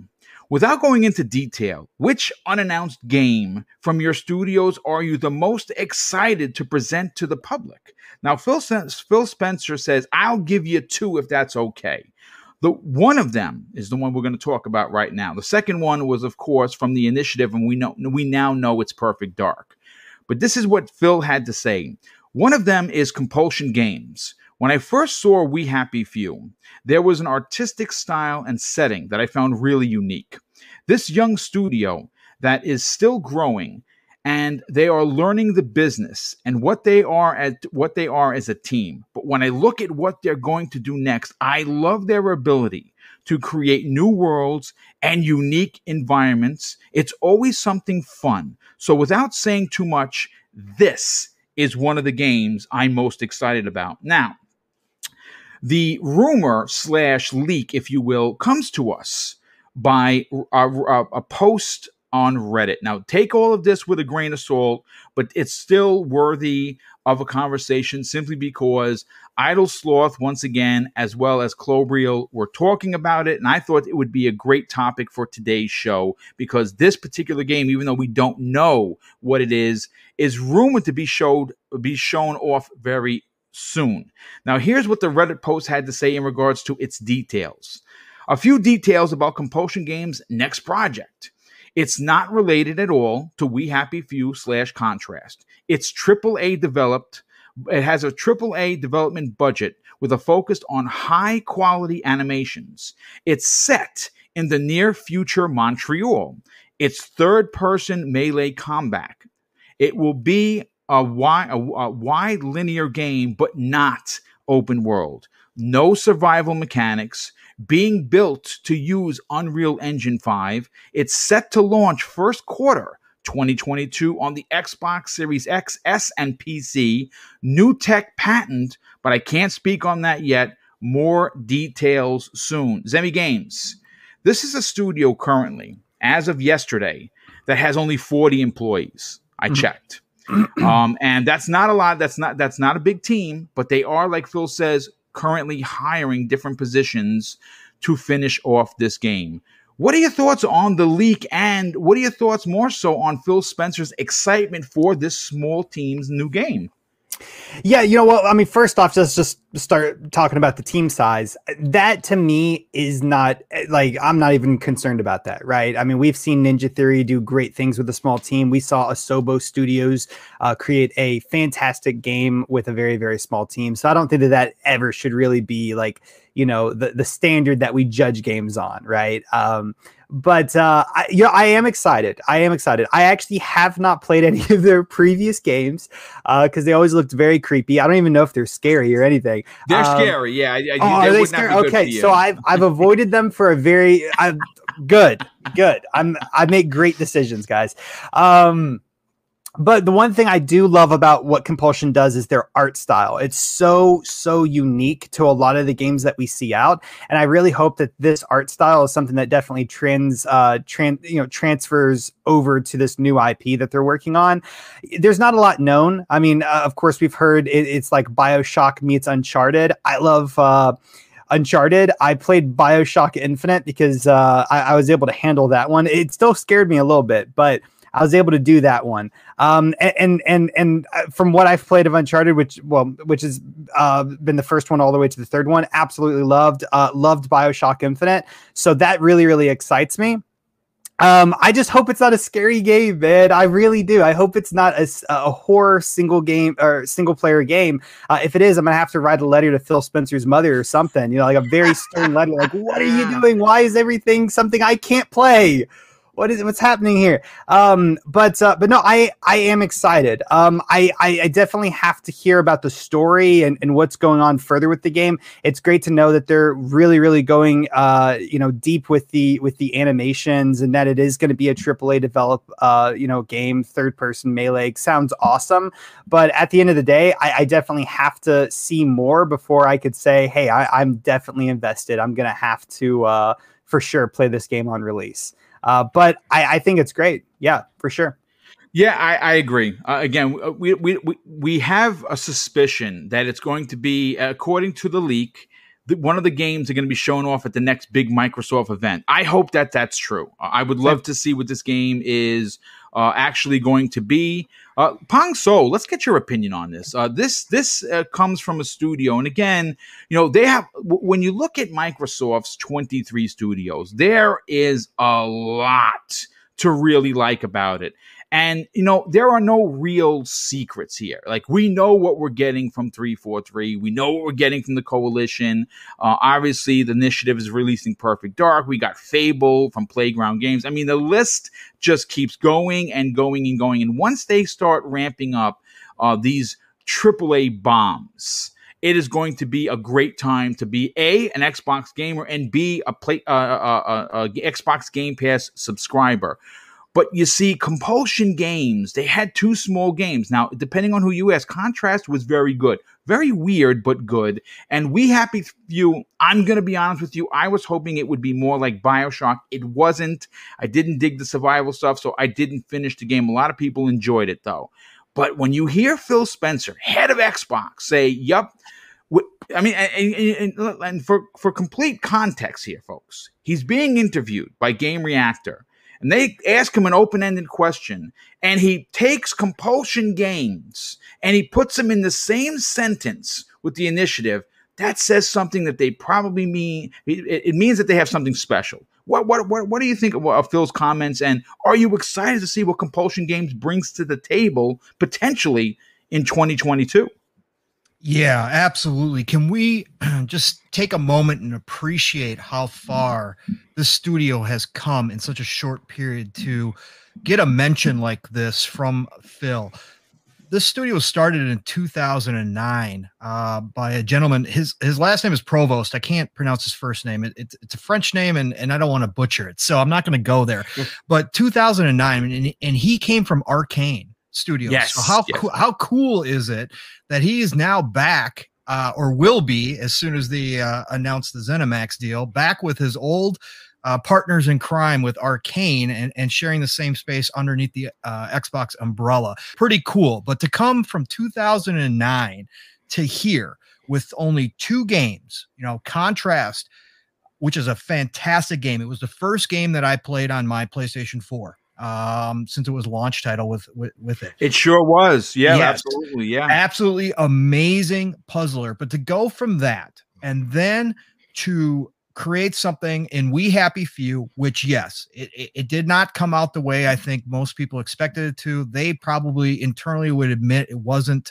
They set their goals really high, uh, and and there is some things in that game that showed off what that studio can do, and storytelling is one of them, and writing top notch. Okay. I really enjoyed a lot about that game. I, I like you, Boom, didn't finish it.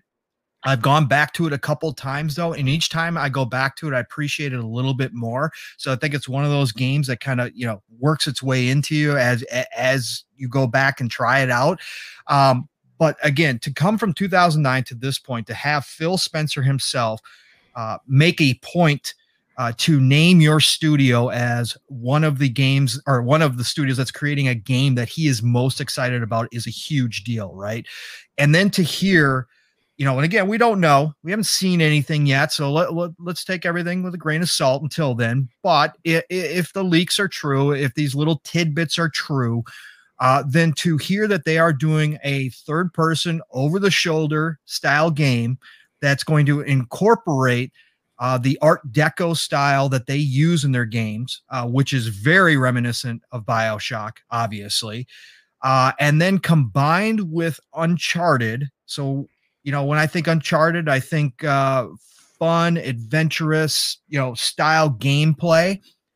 Wow. Right. So, yeah what, what's the one thing that a lot of people, not everybody agree, but a lot of people have been saying that that Microsoft needs is that over the shoulder, third person, adult theme style game, right? So here we are. We have this smaller studio that obviously uh, has built themselves up to this point to make a game like this. That they've improved themselves. Again, Ascending Studios. I always love watching Ascending Studios.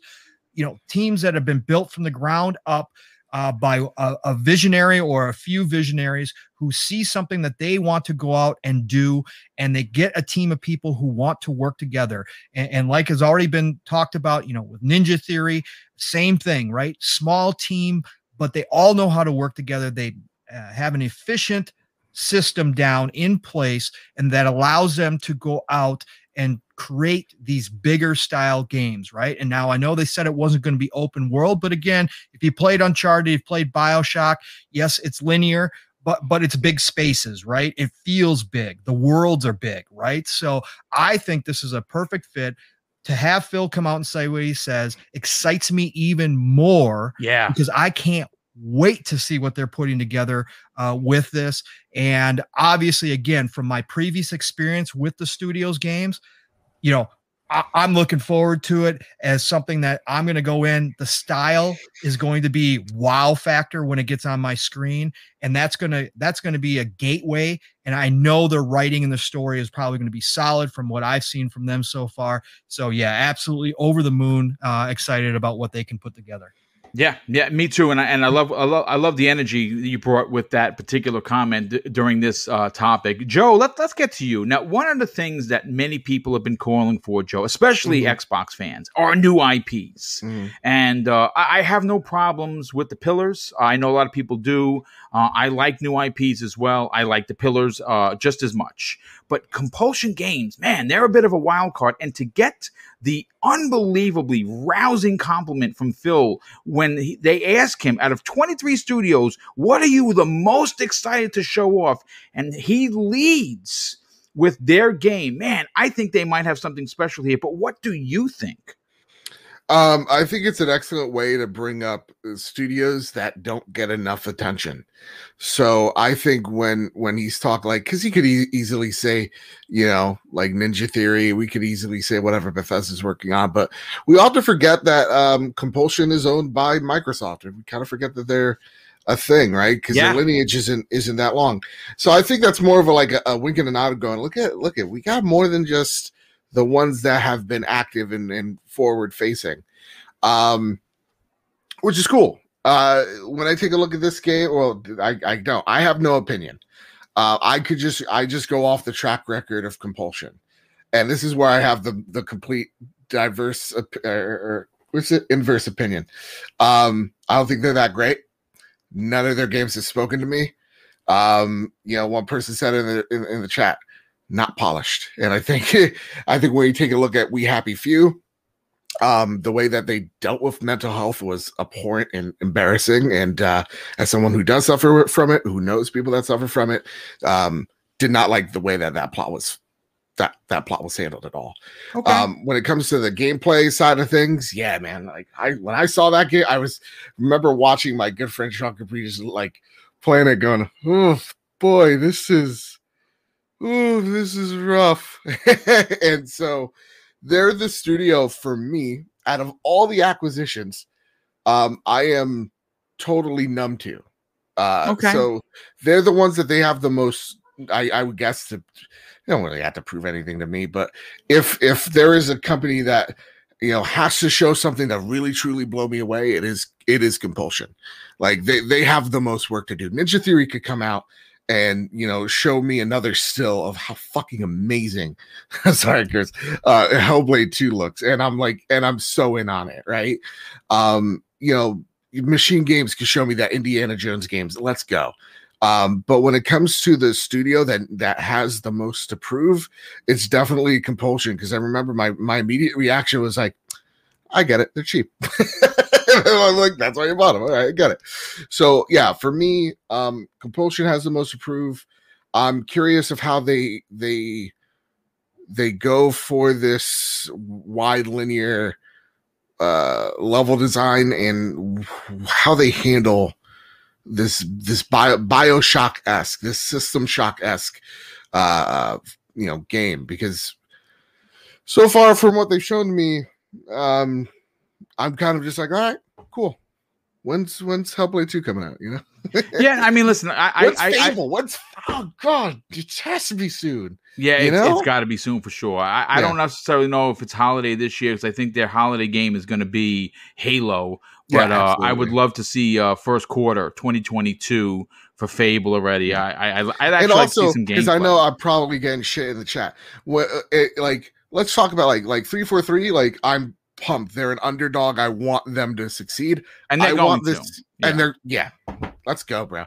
Uh, and I want compulsion to succeed as well. I just want the way I hope they took a lot of learning from We Happy Few of how to handle certain topics. I hope they talk to Ninja Theory about how to handle certain topics, especially when it comes to mental illness, because Ninja Theory fucking nailed it. If they can communicate with the other studios to help build up their culture, I think they got something really they they they could they can do it. Absolutely can. So I want to root for them. I have faith in them. Let, you know, blow me away. I don't want to come into this going and then come out of it going yeah. I want to I want to come in underwhelmed and come out when they show me whatever they got uh, over the moon. But I I take Phil's word. I take it with just the grainest of salt. But okay, that's just I me. Mean, I, and again, obviously, oh, know, look at that fucking chop! I'm sorry, that's that, that, that's so cool. Yeah, yeah I, God, I, so they, they need more levels awesome. like this for sure. They they they really do. Can we um, let me um, fly the pelican? I'm sorry, I'm getting. Yeah, no, no, I, I agree. I, I absolutely agree. Let Let's get um uh, Boxer Bear's opinion now. Boxer Bear, look. Uh, this is a studio, and and Joe has a reason for uh for for a not trusting them, and b uh, not being happy with the way that they represented something that he's personally affected with, right? So we can totally get it. But I think that there's something to be said that Phil Spencer doesn't seem like the type to blow smoke. That's just my opinion. You can you can if you're in the chat and you disagree, okay, that's that's fine. But I don't think that you go into an interview and you lead off with this particular team's game that we don't know what it is, but he does, and say that and put them in front of something like the initiative, the quadruple A team, unless there's something actually there. And uh, I'm interested to get your opinion on this. What, what, what are your thoughts and potential theories of what they're working on? Yeah, much like uh, on on the same uh, track like Pong Soul here. Uh, it's really cool to see um, a small uh, but talented studio um, get this kind of recognition. I mean, this is exactly what Microsoft wanted to do. They wanted to buy a, a lot of smaller to double A studios and develop them into a triple A studio. And from from this statement, we get at least that feeling that they are going towards that direction. That they they, they might remain a smaller studio in, in size. Yeah, they might not get become a 300 uh, plus uh, developer studio, but they now have um, time, they have resources um, to to really do what they want to do. Um, they have the possibility to learn from other studios. Like um, Joe said, um, for uh, Ninja Theory is also a smaller studio. You can learn a little bit. They are asked, how are you handling certain things and stuff like that. And for them to at, at least from the statement, um, it looks like it that that they, um, yeah, really do a good job because otherwise, like you said, Phil wouldn't probably recognize him, them in that way. Uh, he didn't mention a Double Fine studio or something like that. Yeah, they, he mentioned um, a studio that did a good job with We Happy Few. It, it wasn't as polished as we all hoped it would be, but that's what smaller studios sometimes have to deal with. Yeah, they don't have the time or the money. Um, I was going to say that. It, I mean, it could have very well been the money situation, right? Like Yeah. we don't know with studio of forty people were they robbing Peter to pay Paul, and, and we don't know that. But now that they are positioned to be Microsoft first party, they basically get a, they got a bag of, of money dropped at the door and said, "Hey, listen, use what you want, and and, and what was left over, you know, give back." And maybe they don't give it back. And, and basically every studio um, talked about their acquisition in that kind of uh, way. Um, we, we also heard it from the State of Decay developers. Uh, they talked to Matt Booty about them wanting to have better um, um, technology for um, um, motion capturing and animations yeah and and that these the and, and double fine spoke about the the, uh, the they are relieved to not worry about how they want have to pay the salary of the, of their of their employees and stuff like that yeah? And this is exactly what happens happened to the compulsion and they they are talented people. I think they have found their way from um, contrast to we happy few. They have found their way to how to work together. Now they have the resources and yeah since it's been a while since we happy few is out i i am uh, really looking forward to hopefully see that game or what they are working on this year um, i don't think it will come out this year but maybe we will see at e3 or whatever event they will have what what the compulsion is actually working on Yeah, absolutely. And, and, you know what? I, I'm expecting that if it's going to launch in 2022, at least the first quarter, like the rumor suggests, then it is a good chance we could see some gameplay at E3, see a big blowout of what they're working on. Uh, let's uh, get three bits final point on this. Three bit, listen, this is a studio with 40 people. They are currently hiring and looking to add to the growing studio, which eventually could, you know, reach 100, 150, maybe even 200 people. And they do make a big AAA game. But I, I think people also have to realize that just because they only have 40 people, like Zemi said, doesn't necessarily mean they can't bring us a AAA experience now that they have the time, now that they have the support of Microsoft. What are your thoughts on the leak? And when do you expect this game to actually release? Hmm. I, I- think we can probably expect this game uh probably by 2022, 2023. Um and I mean you have two studios with a lot to prove to to most consumers. I would say it's Compulsion and Undead Labs. I know Gearbox didn't give Compulsion a ton of resources once becoming their publisher with uh, We Happy Few. Um, I really did admire the storytelling that was in We Happy Few. I, I think a lot of the the themes of the game, um, for example, it reminds me of a book called Fahrenheit 451, and, and where uh, people uh, didn't want to read books because it, it felt like it could ruin the society. And, and We Happy Few has very similar like Bioshock type themes, which I'm actually looking forward to in whatever future game they have uh, though it's not in the We Happy Few universe. I think what I did like about the team is is how much they uh, really dive into that different style of, of storytelling and, and the creepy universe um, that they they have going on. But yeah, I, I mean, I I'm really you don't need a huge team to to do anything, and if anything, I think. Uh, I remember seeing an interview a long time ago where they actually don't want a huge team.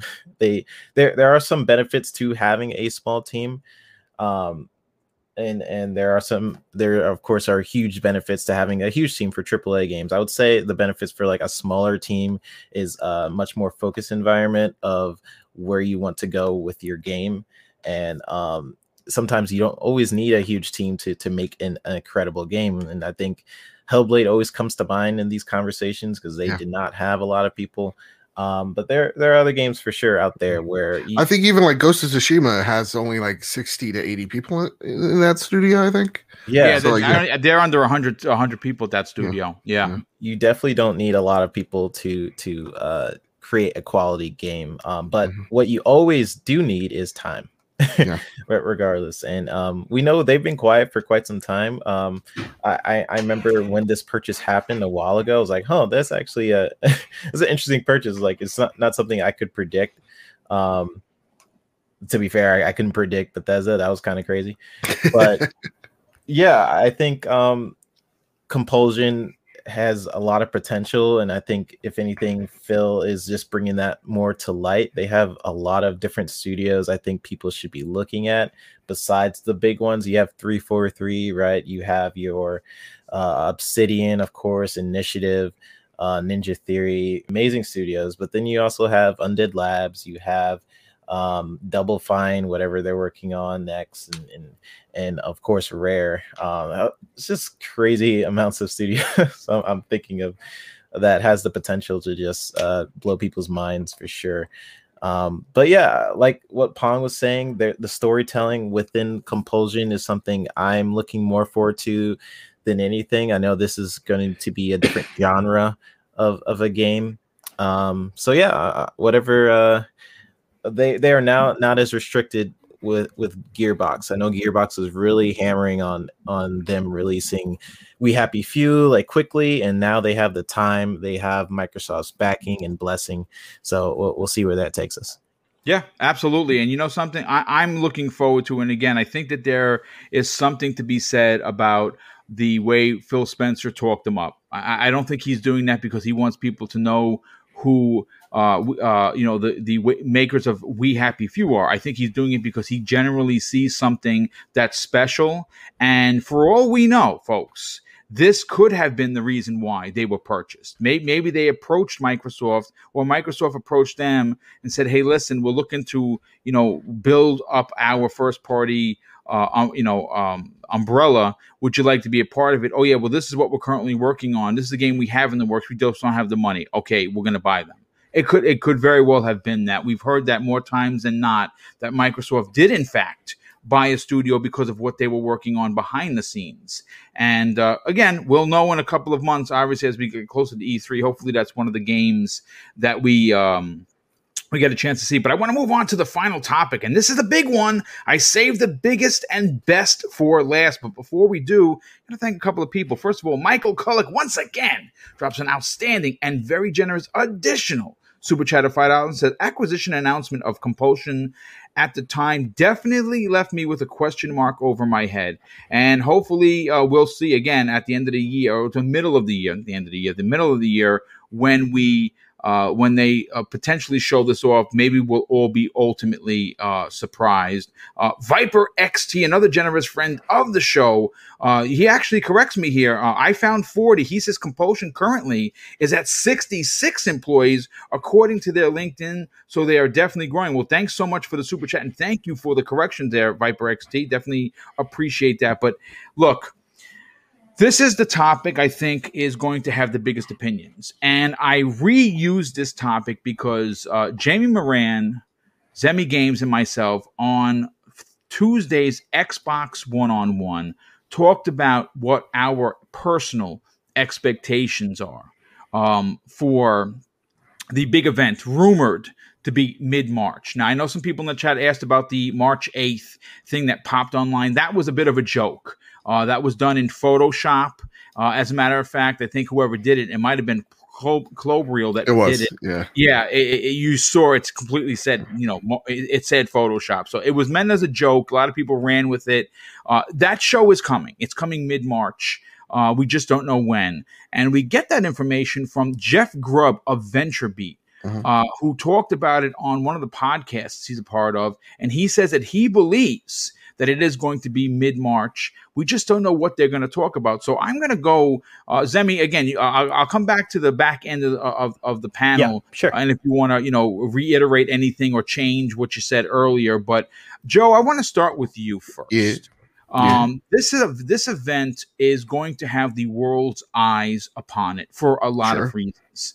Um, we're starting to see that, um, as a matter of fact, uh, for, for a good cause the fine folks at Bethesda are donating um, all, all of the charity money they're collecting, what you can bid on to potentially win a Series X. Uh, mm-hmm. All of the games from Bethesda, as well as Starfield, and actually be a part of the yeah. game, which uh, design a character for the game, which is pretty dope. Um, what are your what are your personal expectations uh, and thoughts and theories for what we're going to see at this rumored mm-hmm. uh, event in mid March for Bethesda X Xbox. Um, I think we're going to finally, oh God, thank goodness, put to rest how exclusivity is going to work with Bethesda, how independent they are, and then we're going to get. You know, so you're gonna have Todd Howard out there, like in front of a big giant screen, like cracking jokes, looking attractive. I don't know what it is, but it's maybe it's a leather jacket. But he's just suave. That's what it is. So, like, you know, you're gonna get him out there. He's gonna tell a few jokes about Fallout 76. We're all gonna laugh, and then he's gonna be like, "So this is how we're impacted, you know, by the sale of Xbox. And it's not little, and we're still going to make our games. But again, and you know, if they're going to shortchange PlayStation gamers, I think the way they're going to sell it is like, and this is why we joined Xbox. This is why we're exclusive because now we can put our games on literally any device. We can work in tandem on cloud gaming that we have a, you know, belief in, yada, yada, yada. And then he's going to show like all the games of Bethesda and uh, and you know all their acquisitions they've made, you're going to see you know them either day and date, like a whole bunch of them on the service, or just all of them, bam, right there on Game Pass. Um, and then you're going to talk about Starfield, which, Yeah. um, I, honest to goodness, I'm going to say something very controversial. I don't know why anyone's excited for it. We haven't seen anything. I just haven't seen anything. If I see something, I'll get excited. I can make a judgment. All I've seen is But like a has. Howard, Todd Howard ever made a bad game? Yes. He What? made Okay, Fallout okay. Fallout 76 does Wasn't not made by count. him? I know. I said Fallout, 4 Fallout is not 76 good. wasn't made by You don't like Fallout 4? No. Oh wow. You know, Wow. anyway, it's Yeah. I know, subjective. I know, Yeah, this man has his opinion. Now, I mean, that's not to say that he's not wrong. He just has opinions. like, Listen, oh no, like, like in, in real talk, as a whole, like Bethesda isn't like my oh my god. Like I, I, I was talking to actually uh boo Luke he sucks, but like it's actually like id. Id's my jam. Like Doom's my jam. Wolfenstein. That that's it. The Bethesda Softworks hasn't hasn't hit for me uh, in a minute. But that being said, I need to get a reason to get excited for Starfield. So I hope they show me a reason why I should get excited for Starfield. Um, and that's that's pretty much I think it. I think we're going to see what how exclusive Bethesda is. If it's hundred percent, whatever. Again, it's Microsoft's money to do whatever the fuck they want. Um, and yeah, we're gonna see the Starfield, and I think that's the second game that's gonna come out this this holiday season. And you know, awesome, cool. That's it. I mean, listen again. You, you you have every right to to be entitled to your opinion, and that's perfectly fine. The no, thing is, Fallout 4, here's the thing. It came out same year as, as Bloodborne, and everybody's like, oh, what's it to be? Witcher 3 or Fallout 4? It was Bloodborne. That's what the game of the year was, and we need to just stop even pretending. You know, everybody talked about it. When Witcher 3 came out, they're like, well, man, CD Projekt Red showed showed how, you know, Bethesda could do it. You know what I mean? They showed them how to make a game. And that's all I'm saying. That's all I'm saying is that Bloodborne was robbed of a game of the year trophy, and that maybe Fallout is a little overhyped. No, I, I mean, listen again. You're absolutely entitled to your opinion. Whoa, Let's- whoa. let- let- Let me see all the booze in chat. Let me see all the booze in chat. You're, you're getting a lot of boos. I can tell you right. So actually, someone actually said delete your account, which don't do that. Uh, but right. listen, let, let's be nice here, folks. Uh, he's entitled to his opinion, and if he doesn't care for Fallout, uh, that's fine. Yeah. Uh, uh, let, let, let's get Pong Soul's opinion on this. Pong Soul, listen, this is this Well, is a big this is a big deal. Get out. This- Uh, So- okay, all right. Uh.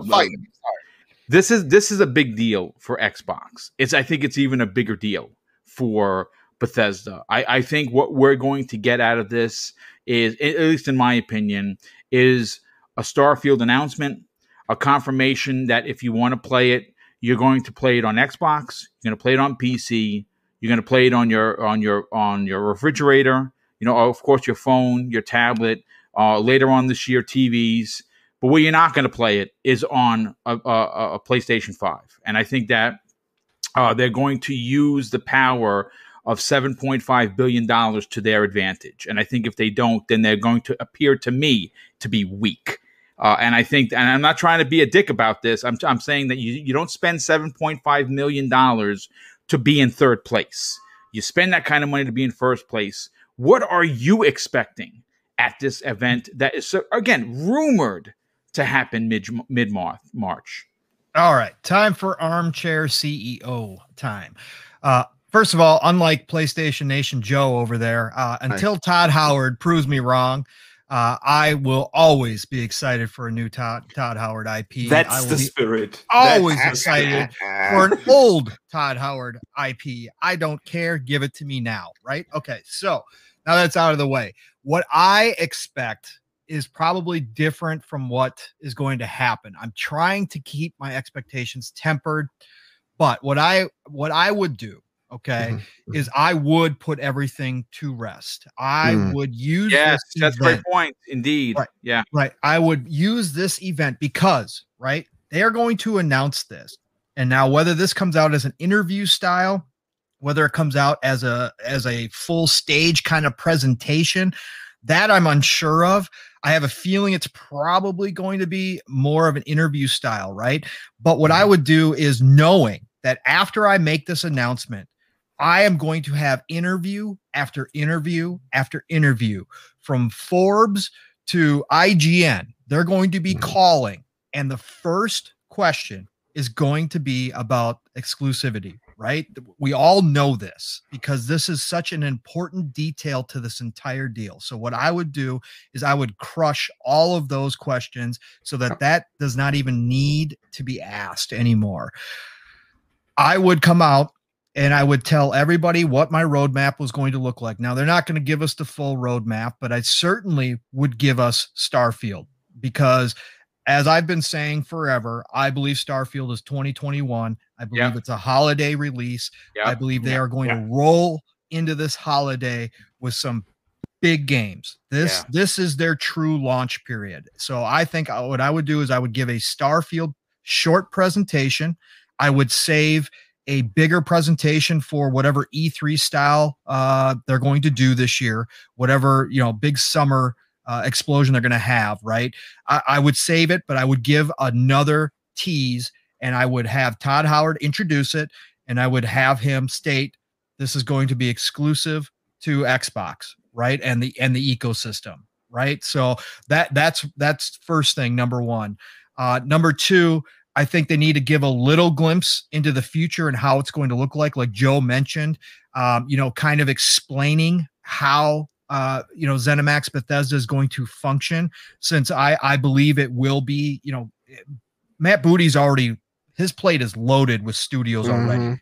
So I th- I think buying, and I think they mentioned this in the initial interviews that that buying a ZeniMax that already has, uh, you know, as a publisher, a track record and a system in place uh, for their all of their studios, they can continue to run themselves uh, autonomously and just report to Phil directly. Right. Yeah. And, and obviously with Phil and Todd being, you know, best friends outside of the industry itself, you know, that that that makes it an easy transition, right? So Yeah. they're going to be able to do that. Um now what I think will happen is I think that we are going to get a, a big announcement, obviously celebrating uh, this this this purchase um, for what it is is as one of the biggest in the industry and, and ground shaking. And I think I think that that will be definitely uh, made as a, a main point of this introduction. Um, and I think that they will give a little glimpse into things. I think at the end of the day, I think there are still going to be people unhappy with how much they talk about exclusivity. I have a feeling, a nagging suspicion, because things can change so quickly in this industry that I don't think that they're going to want Phil, especially, lock himself down into something because he has taken heat previously for a lot of comments he's made where he's kind of backed himself into a corner. I think he's going to shy away from that a little bit this time.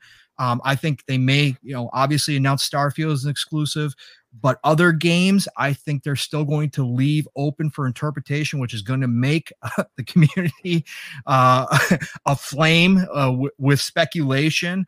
Uh, but I think they're going to wait and see what happens going forward until they lock themselves into that, especially with games that may be unannounced that we don't know about. There might be some Mhm. smaller IPs that teams are working on that they may already have plans to test the water elsewhere uh, just because.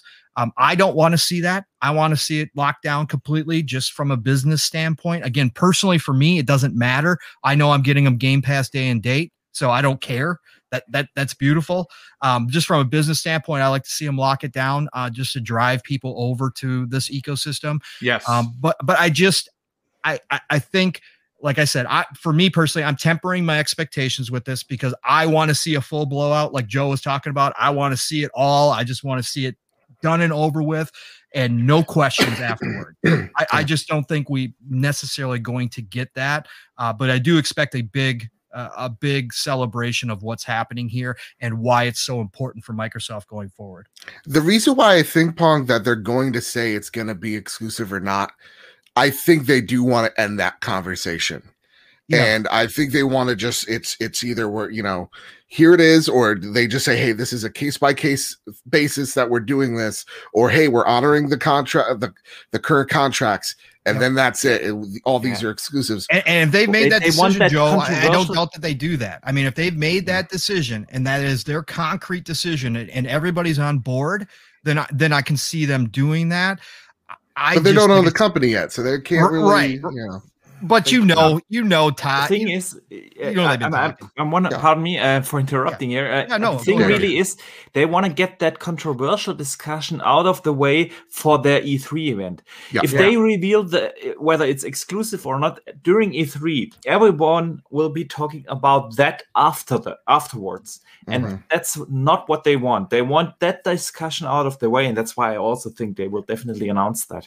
Well, you know what, Boxer Bear, I, I, I do want to go to you next, simply for two reasons. One, yeah. I value your opinion very highly, uh, but two, you did a video uh, regarding this exact yeah. subject, um, and uh, you and I are both in the same camp where you don't spend seven point five billion dollars to allow your competitor to allow their gamers to not play on Xbox but to play on PlayStation. Because here's the thing, and I'll say, and I'll reiterate this. I, I've said it a hundred times, and I'll say it a hundred more Okay. The two to five million copies that they're going to sell of Starfield on the PlayStation 5 mm-hmm. it, to me is irrelevant when you can get those two to five million people to uh, to do what join Xbox Game Pass. Now again, Microsoft is and and this is the stark difference folks.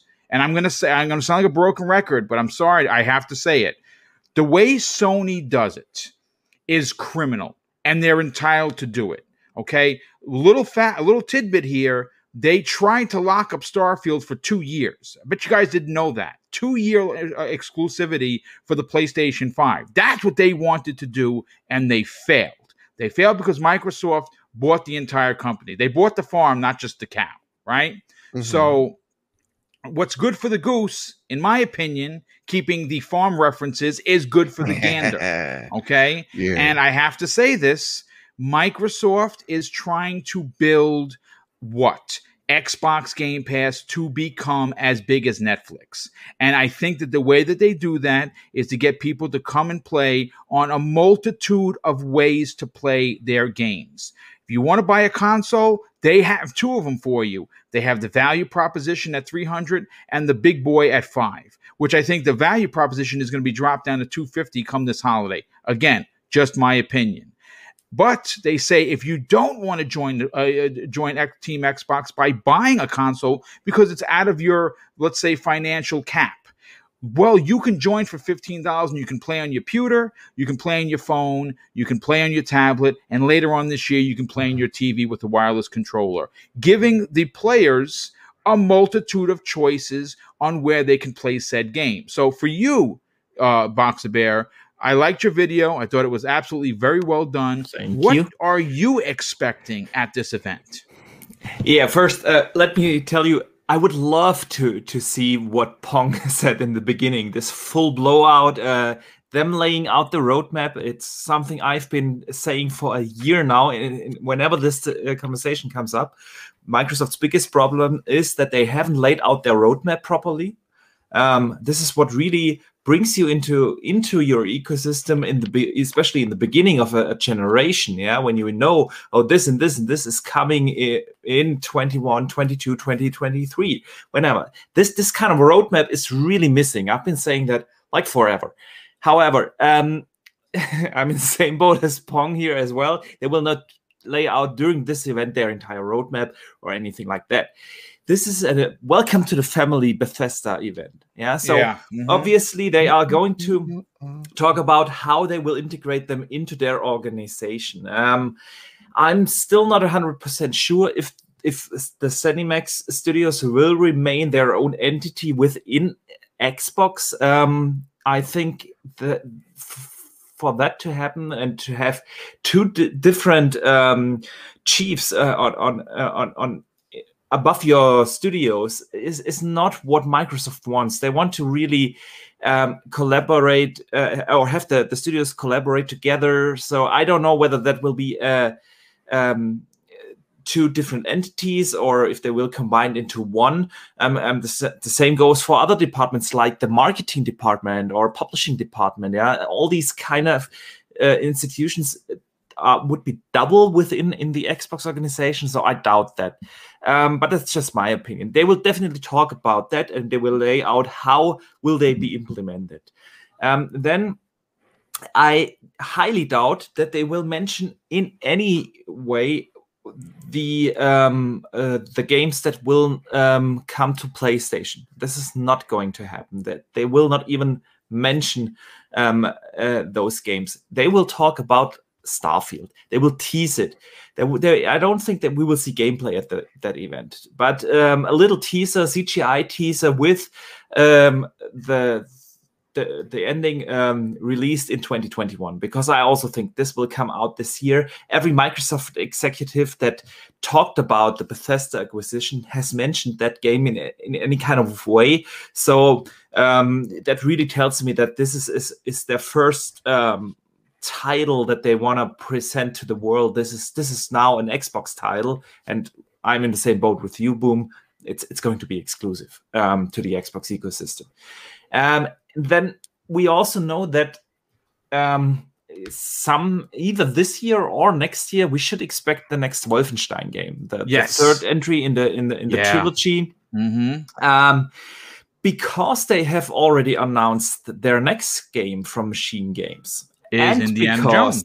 Exactly, Indiana Jones. And because they already had one extra year in develop in their development cycle, because all the other Wolfenstein games have been developed in in a three year cycle, yeah, and now they have already a four year cycle.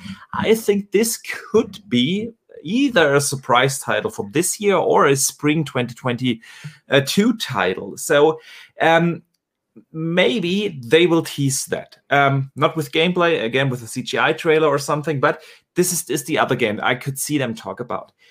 What else um, do I think could happen? The thing here really is E3 is in June, and we know we will get a big event in June, but there are a couple of games coming up until June or right after that, because we know a couple of double A uh, games um, from Xbox, like the Ascent, like the Microsoft Flight Simulator. Well, this is obviously a AAA title or something in between. I don't know. Uh, we know Second Extinction is coming, Bright Memory Infinite is coming, and we know about Crossfire X. The campaign is also due. Uh, to come out this year. They And have a lot highly- of games. A lot of people don't. uh, People sleep on Xbox in Yeah, yeah. 2021. Xbox has a way bigger 2021 than people give them credit for. This is, is really the thing. Now, this, the, the- and, and now what? Follow my train of thought. The problem is all these games that I mentioned will most likely come out before before the fall season starts. So those are titles that will come to latest, let's say August. Yeah. So they cannot start to advertise all these titles in June or July when we will have the uh, the E3 event. They have to start to talk about those kind of games, uh, the Crossfire X campaign, for instance, yeah, earlier. And um, with them announcing now Bethesda is in our family, this is our plan, and here is Starfield. They might also show um, um, cross uh, the the uh, uh, trailer, a new trailer for Crossfire X or the Ascender, the Microsoft Flight Simulator, and all these kind of games. Uh, or and we know Psychonauts 2. Yeah, it's also supposed to come out. Uh, Tim Schafer talked about it uh, uh, uh, during the Christmas time. They have started to work on the credits of the game, and this should tell us how far they are along in the development. So this is not a game. Psychonauts 2 is not coming out in October or November. This is a game that will probably come out in July or something. Uh, my I'm, thi- guess I mean, I'm even thinking they may release it in May uh, or in May. Yeah. So, yeah. but if it comes out in May, when will they uh, start to talk about this? And and this is um, what I think that they will use the March event for. Those double A games. Yeah, you you show those games, and then you have that. And now we have one more thing moment, and then you show Starfield, a little teaser. More in June. See you at E3, and that's it. This is this is the, what I would expect them to do. Microsoft has a lot of work to do with all Oh, these yeah. studios and all these games to plan out how they're going to you know get them out to the public and and and, make sure that they're getting the attention they deserve because like you said archimedes this year is a lot bigger than people think. Can you imagine a halo infinite starfield wolfenstein 3 and possibly a forza holiday season That'd I be mean, add up crazy. with the Microsoft Flight Crazy. Simulator. yes a, camp- a, a- Yes. a Crossfire X, a Remedy game. We are getting Right. a Remedy exclusive Remedy game this year. Correct. Yeah, They yeah, just yeah. have they got to figure out how they're going to show all these games off and going Mm-hmm. forward Mhm. because 2022 Yeah. 2023 is even crazier. It, it it's it's going to be interesting to see how they do this.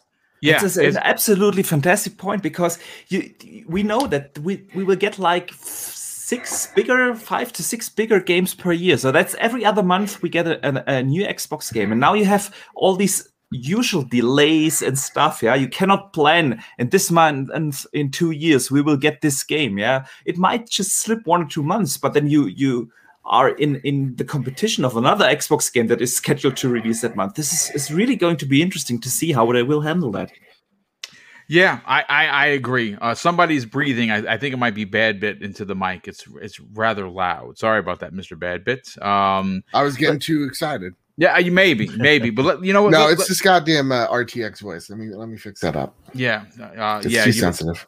Yeah. It, it's sensitive and also makes your mouth, your mic a little loud, so, or, as well. You know this thing.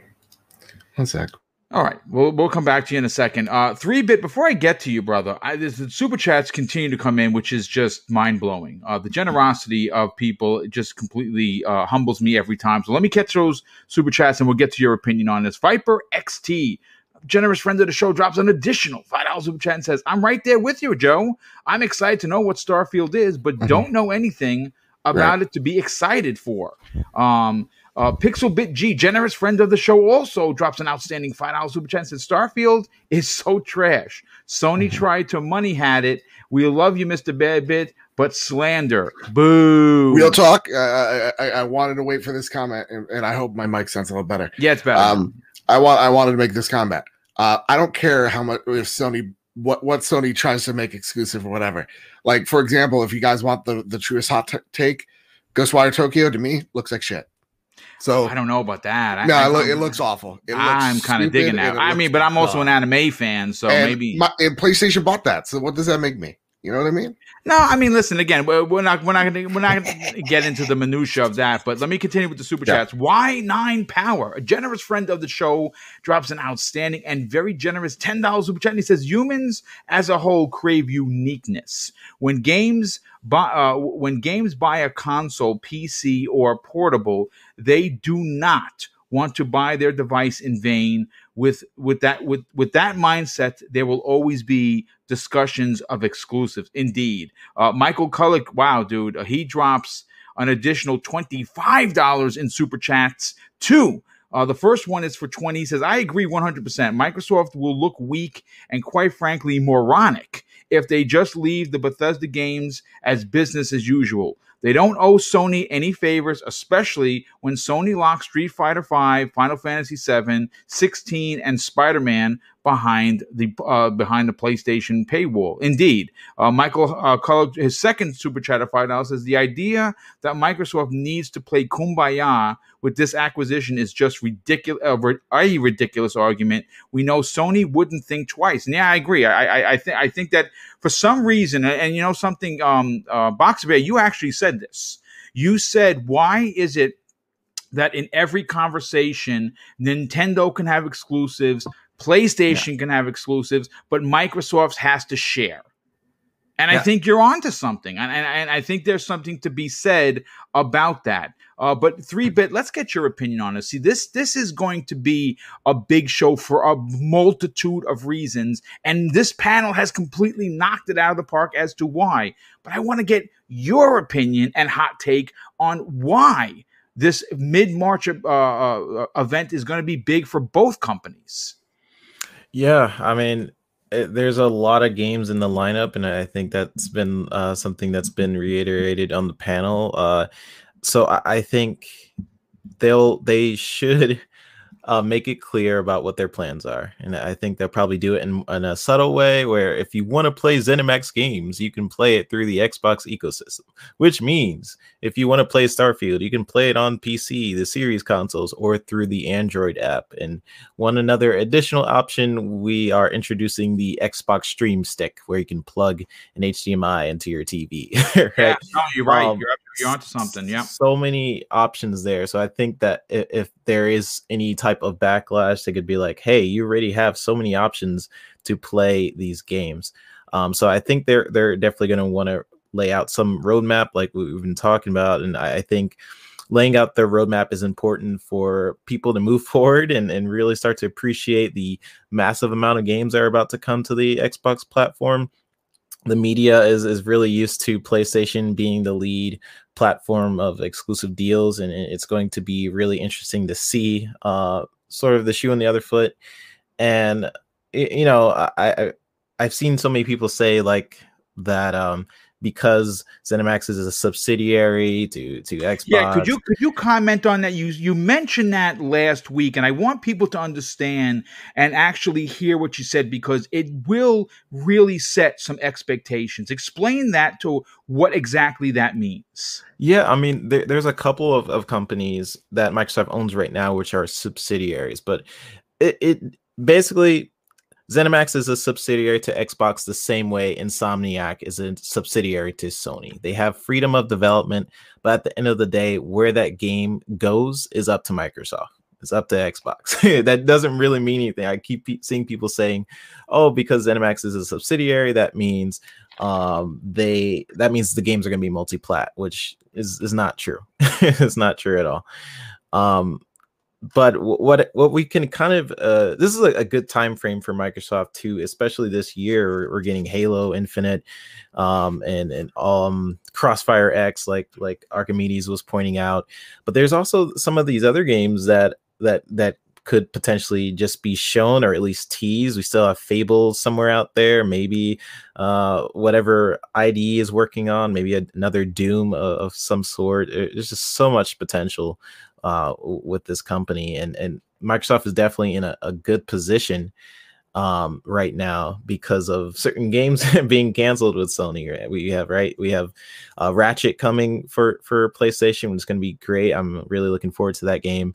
We have Kena coming. Um, Gran Turismo was just canceled. Right, yeah. so right now they have Kena, Ratchet, and uh, or pushed push to 2020. Yeah, push to 2020, and yeah. um, I, I think uh this is going to be a pretty good year for, for Microsoft. Um, I, I, I think these games are going to be exclusive, and and there's no doubt about that for me. I I don't think you, you do purchase a 7.5 billion dollar company to to let it go to something else unless there is contracts that says so, like Ghostwire, or um a, a sort of a, a game like um Elder Scrolls Online, where yeah, that, that's going to remain multi-plat yeah, along with Fallout yeah. 76. They're not going to pull They will also release the new D- DLCs and add-ons uh, to those. Uh, exactly. Um, like that. That game makes sense to to go in multi-plat, in my opinion. Uh, everything else, I don't really see it going on other platforms, especially if their goal is Game Pass and they want to bring people to Game Pass unless Game Pass is on PlayStation or or a Switch, then it makes more sense if those games were to go to PlayStation, if those games were to go to Switch, it makes sense if Switch had Game Pass of some sort, which we sort of heard some things about over the years. Yeah, they were. And if Game Pass was on PlayStation, if if it's not promoting Game Pass in any other way, I don't really see it coming to other platforms because that seems to be their goal uh, of of creating this uh, sort of Netflix service for games on on uh, on the Xbox, and, and it's definitely innovative. And, and we already see Sony sort of trying to to do something similar with PS Now and try and grow uh, PS Now to cer- a certain extent, especially when PS5 launch. But we'll, we'll see. There, there's so many games um, that could be um, announced, and not only E3, but even in the March event. But I think what they have to do before they announce any of those cool games coming up, like State of Decay 3 and, and possibly Fable and, and all these other games, they have to make certain things clear to the media. Yes. so you have yeah. to deal with the media Yep. first uh, Yeah. before they announce all these games. So that's what I think. All right, so you know what? Uh, we we got everyone's opinion. Zemi, let, let us get your final thoughts on this. Do, do you want to add anything to the conversation that you did talk Yeah. about on. Tuesday? I, I think that there is one thing that for sure needs to be added, and after Todd Howard has been just just attacked by by Mr. Badbit, I think that we all should have a moment of silence for Todd Howard, our savior, without laughing. A moment of silence, like five seconds, okay? You know what? Let's do that, folks. A moment of silence for our Lord, or should I say, Zemi's Lord and Savior, the leather wearing Todd Howard. Yes, please. Okay, there's Okay. your five All right, seconds. All right, so Todd, wherever you are, if you're listening, There we go. We love you, bro, and we can't wait to see what you're going to be working on. And definitely cannot wait to see what his influence does bring to the table with Indiana Jones. We know he's a huge fan, and I think that as a director. Uh, this is probably a dream come true, and you'll hear him talk about it uh, as we get closer and more details on it. But listen, folks, this has been a fantastic uh, uh, two uh, two plus hour show for for a multitude of reasons. One, first, I have to thank the super chats that have come in. My God, I mean the generosity, folks. I'm going to be honest with you. I never think I'm worthy of the, the the generosity, but thank you honestly from the bottom of my heart. It is truly and greatly appreciated. Uh, we got f- over 425 people in today's show, which is awesome. And obviously, um, you know, we, we broke 6,000 views on the last Xbox Factor podcast, and, and it seems like the views are coming back in a big way. Um, of course, if you're here and enjoying the content, please consider hitting the like button. If you're not already subscribed, help us get to 10,000 subs by the end of 2021. Uh, we are uh, currently just above 2,300 away from that goal. Um, obviously it's a big deal for for me. Uh, i only started this channel three and a half years ago or three years ago and uh, to get that kind of growth in that time is pretty epic and that's thanks to you fine folks. Of course i couldn't do the show without an incredible panel and we're going to start with the outros and our special guest who of course knocked it out of the park as usual pong soul tell everyone where they can reach out, strike up a conversation on social media, and what other amazing shows are you a part of? Thank you so much, Boom. Again, absolute pleasure and honor to be here. Uh, I'm glad you think about me when you need a spot filled and call me up from the uh, minor leagues to the big leagues. I appreciate it every time. Uh, Zemi, uh, obviously, Mr. Badbit, Joe, PlayStation Nation, even though your comments about Todd Howard were unwarranted. Uh, uh, three bit, uh, and of course, uh, the great one, Archimedes. It was awesome and stellar to be on the show with you. Chat, you guys were great.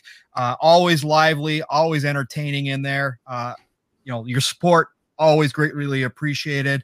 Uh, you can find me Pong Soul everywhere. Um, and uh, you can find me on the Xbox Ultimate Podcast Friday nights, 9 p.m. Eastern, with uh, fun speculation. His wife Caitlin, three bit, and uh, Assassin Lupa. Prayers out to Assassin Lupa. Again, we hope everything's going okay with her. Uh, I know the community has not been seeing her around lately, but we continue to uh, hope everything's going good for her. Hope to see her back soon. Uh, and then Saturday nights, uh, you can find me on the Shop Podcast with PTK Blam, Yes. uh, Fuzzy Belvedere, Centurion, and Stagorilla. Always a great time there. It's a short show, so you guys should check us out. And that starts at uh, 8 p.m. Eastern Standard Time. And then from there, you never know where I'm going to show up, man. I, I just, you know, here I am again. So 2021 continues to be a crazy tour for me. So appreciate you all. Thank you again.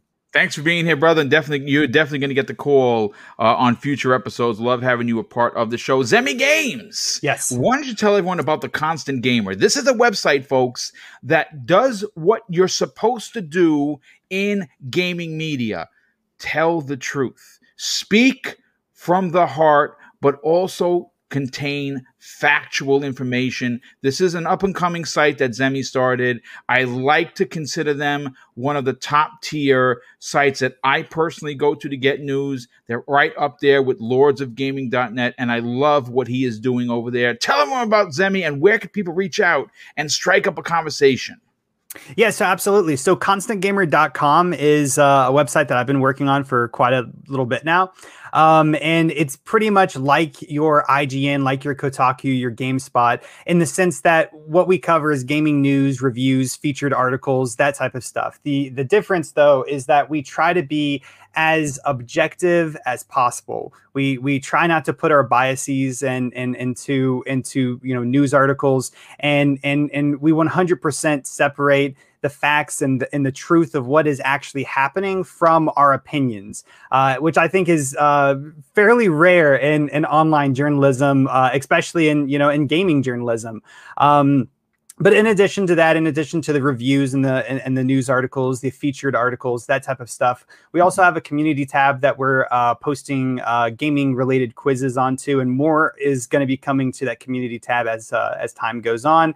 Uh, up in the top right hand corner of the site, you can find a link to our social media pages, so you can go and uh, follow us on uh, Facebook. You um, follow us on uh, Twitter uh, and subscribe to us on YouTube using those links. And then if you are interested in potentially writing for a gaming news website like ConstantGamer.com, uh, you can click on the contact us button and then click on the button that says join the team, fill out a short application, and I will definitely be in touch uh, with you about getting you to write for our site.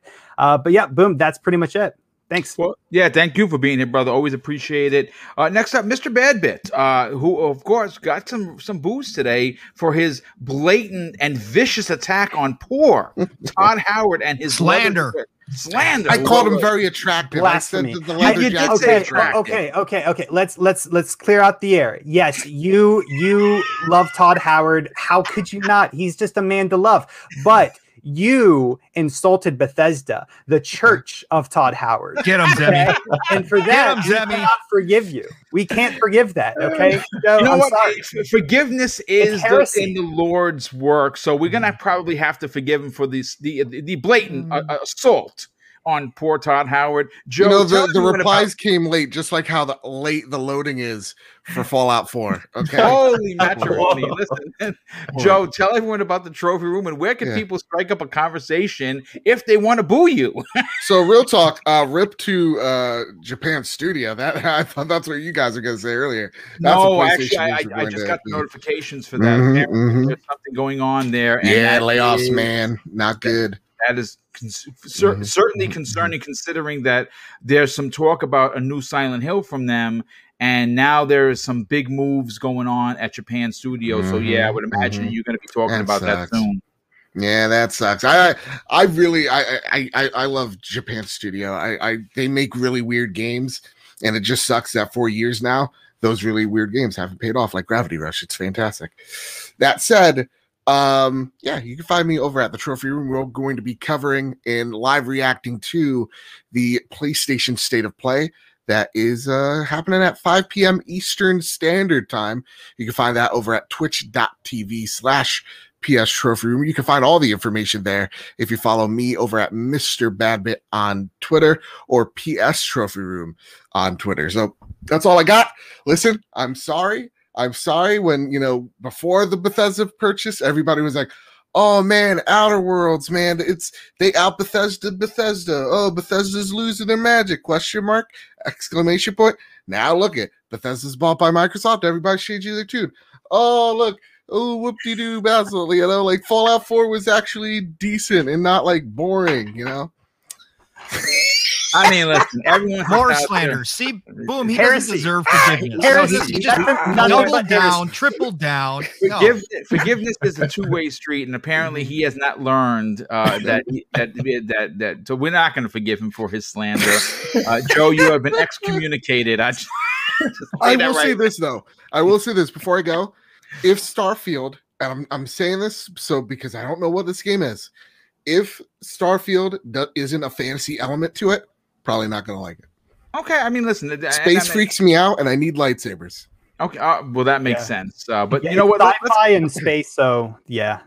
Exactly. Maybe, maybe, but let let's get uh let's get Boxer Bear. Boxer Bear, your your channel has exploded on the scene. We want to see you cross four thousand subs, and you and you're working real hard to do that. Tell everyone about where they can reach out and talk up a conversation with you, but more importantly, subscribe to your outstanding YouTube channel.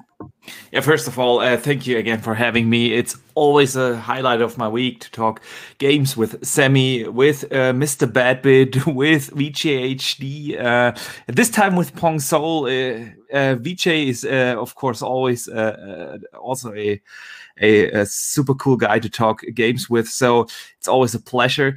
Yeah, you can find me at Boxenberger basically everywhere Twitter, um, on Xbox, on PlayStation, and of course here on YouTube, where I have this little um, but growing um, YouTube channel that I really put a lot of work into, um, a lot of passion. Uh, if you are interested in um, commentary uh, video game videos, um, definitely check that out. And uh, if you want to hear more about the uh, Xbox event, I my latest video is exactly about that.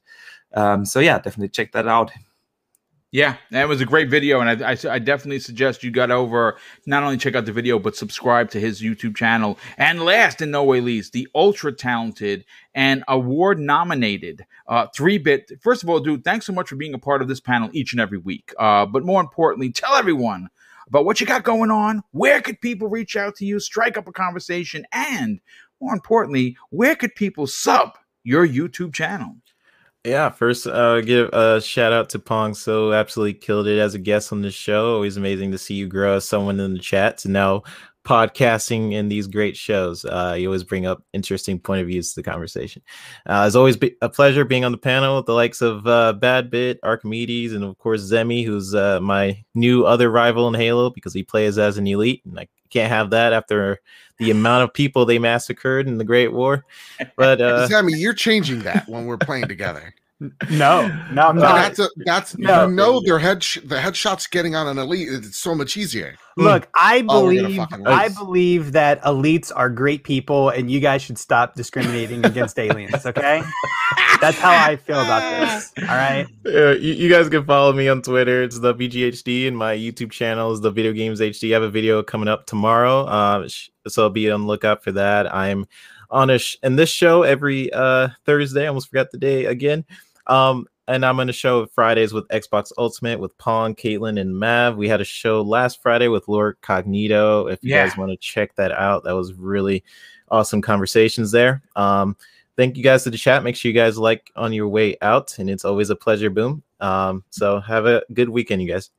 Definitely appreciate that, brother. And listen, uh, I got everybody's uh, outro. Want to thank everybody in the chat for being here. Again, 425 plus people tuned in for today's show on this little program. That is a big deal for me. Uh, got to thank Lethal Papa, keeping it real. Uh, and keeping the knuckleheads away. Uh, a late super chat came in from Lazy Couch Gamer, who drops an outstanding, very generous $2 super chat and says, Are we sure it isn't a remake of Gears 2. They did one. You know what? I'd never even contemplated that. And I listen, you know what the community has been calling for uh, is uh, Marcus Fenix collection uh, redone. Uh, and I would love to see, I would love to see Gears 2 and 3 uh, remade. Uh, in the way that they did uh, Gears One, and even potentially add some of the uh, footage that was left on the on the on the on the chopping uh, board uh, during uh, you know the creation of both games, which we know that there is. There's a lot of stuff that didn't make it into the game. Would love to see that come back uh, and uh, be, you know get two and three redone in a Fenix, a Marcus Fenix collection, very similar to the Master Chief. Now, if that's what they're working on, that would be kind of dope. But I'm, I'm I'm also as much as I like the old stuff, and I really do. I would love to see a new horror element or an ODST type of experience for Gears as a side project. And again, I, th- I think we're going to start seeing a little bit more of that, not only from the coalition, but from other studios because of the success that was found in the Hivebusters DLC. Not only did it show off the incredible power of the Series X, but it really was an incredible DLC. That if again, if you missed it, please by all means go download it. It's it's it's, it's absolutely outstanding. But folks. Uh, great show once again. Thank you for hanging out for two plus hours. And I'm going to close out the show with something that's important to me. Hopefully, one day it'll be important to you. And that's something that my dear old dad taught us when we were very young. Treat others how you want to be treated. And also, it doesn't cost anything to be nice. You live by those rules, and I can guarantee you, you're going to have an awesome day. So take care, everyone. We'll see you next week on the newest episode, the Xbox Factor Podcast.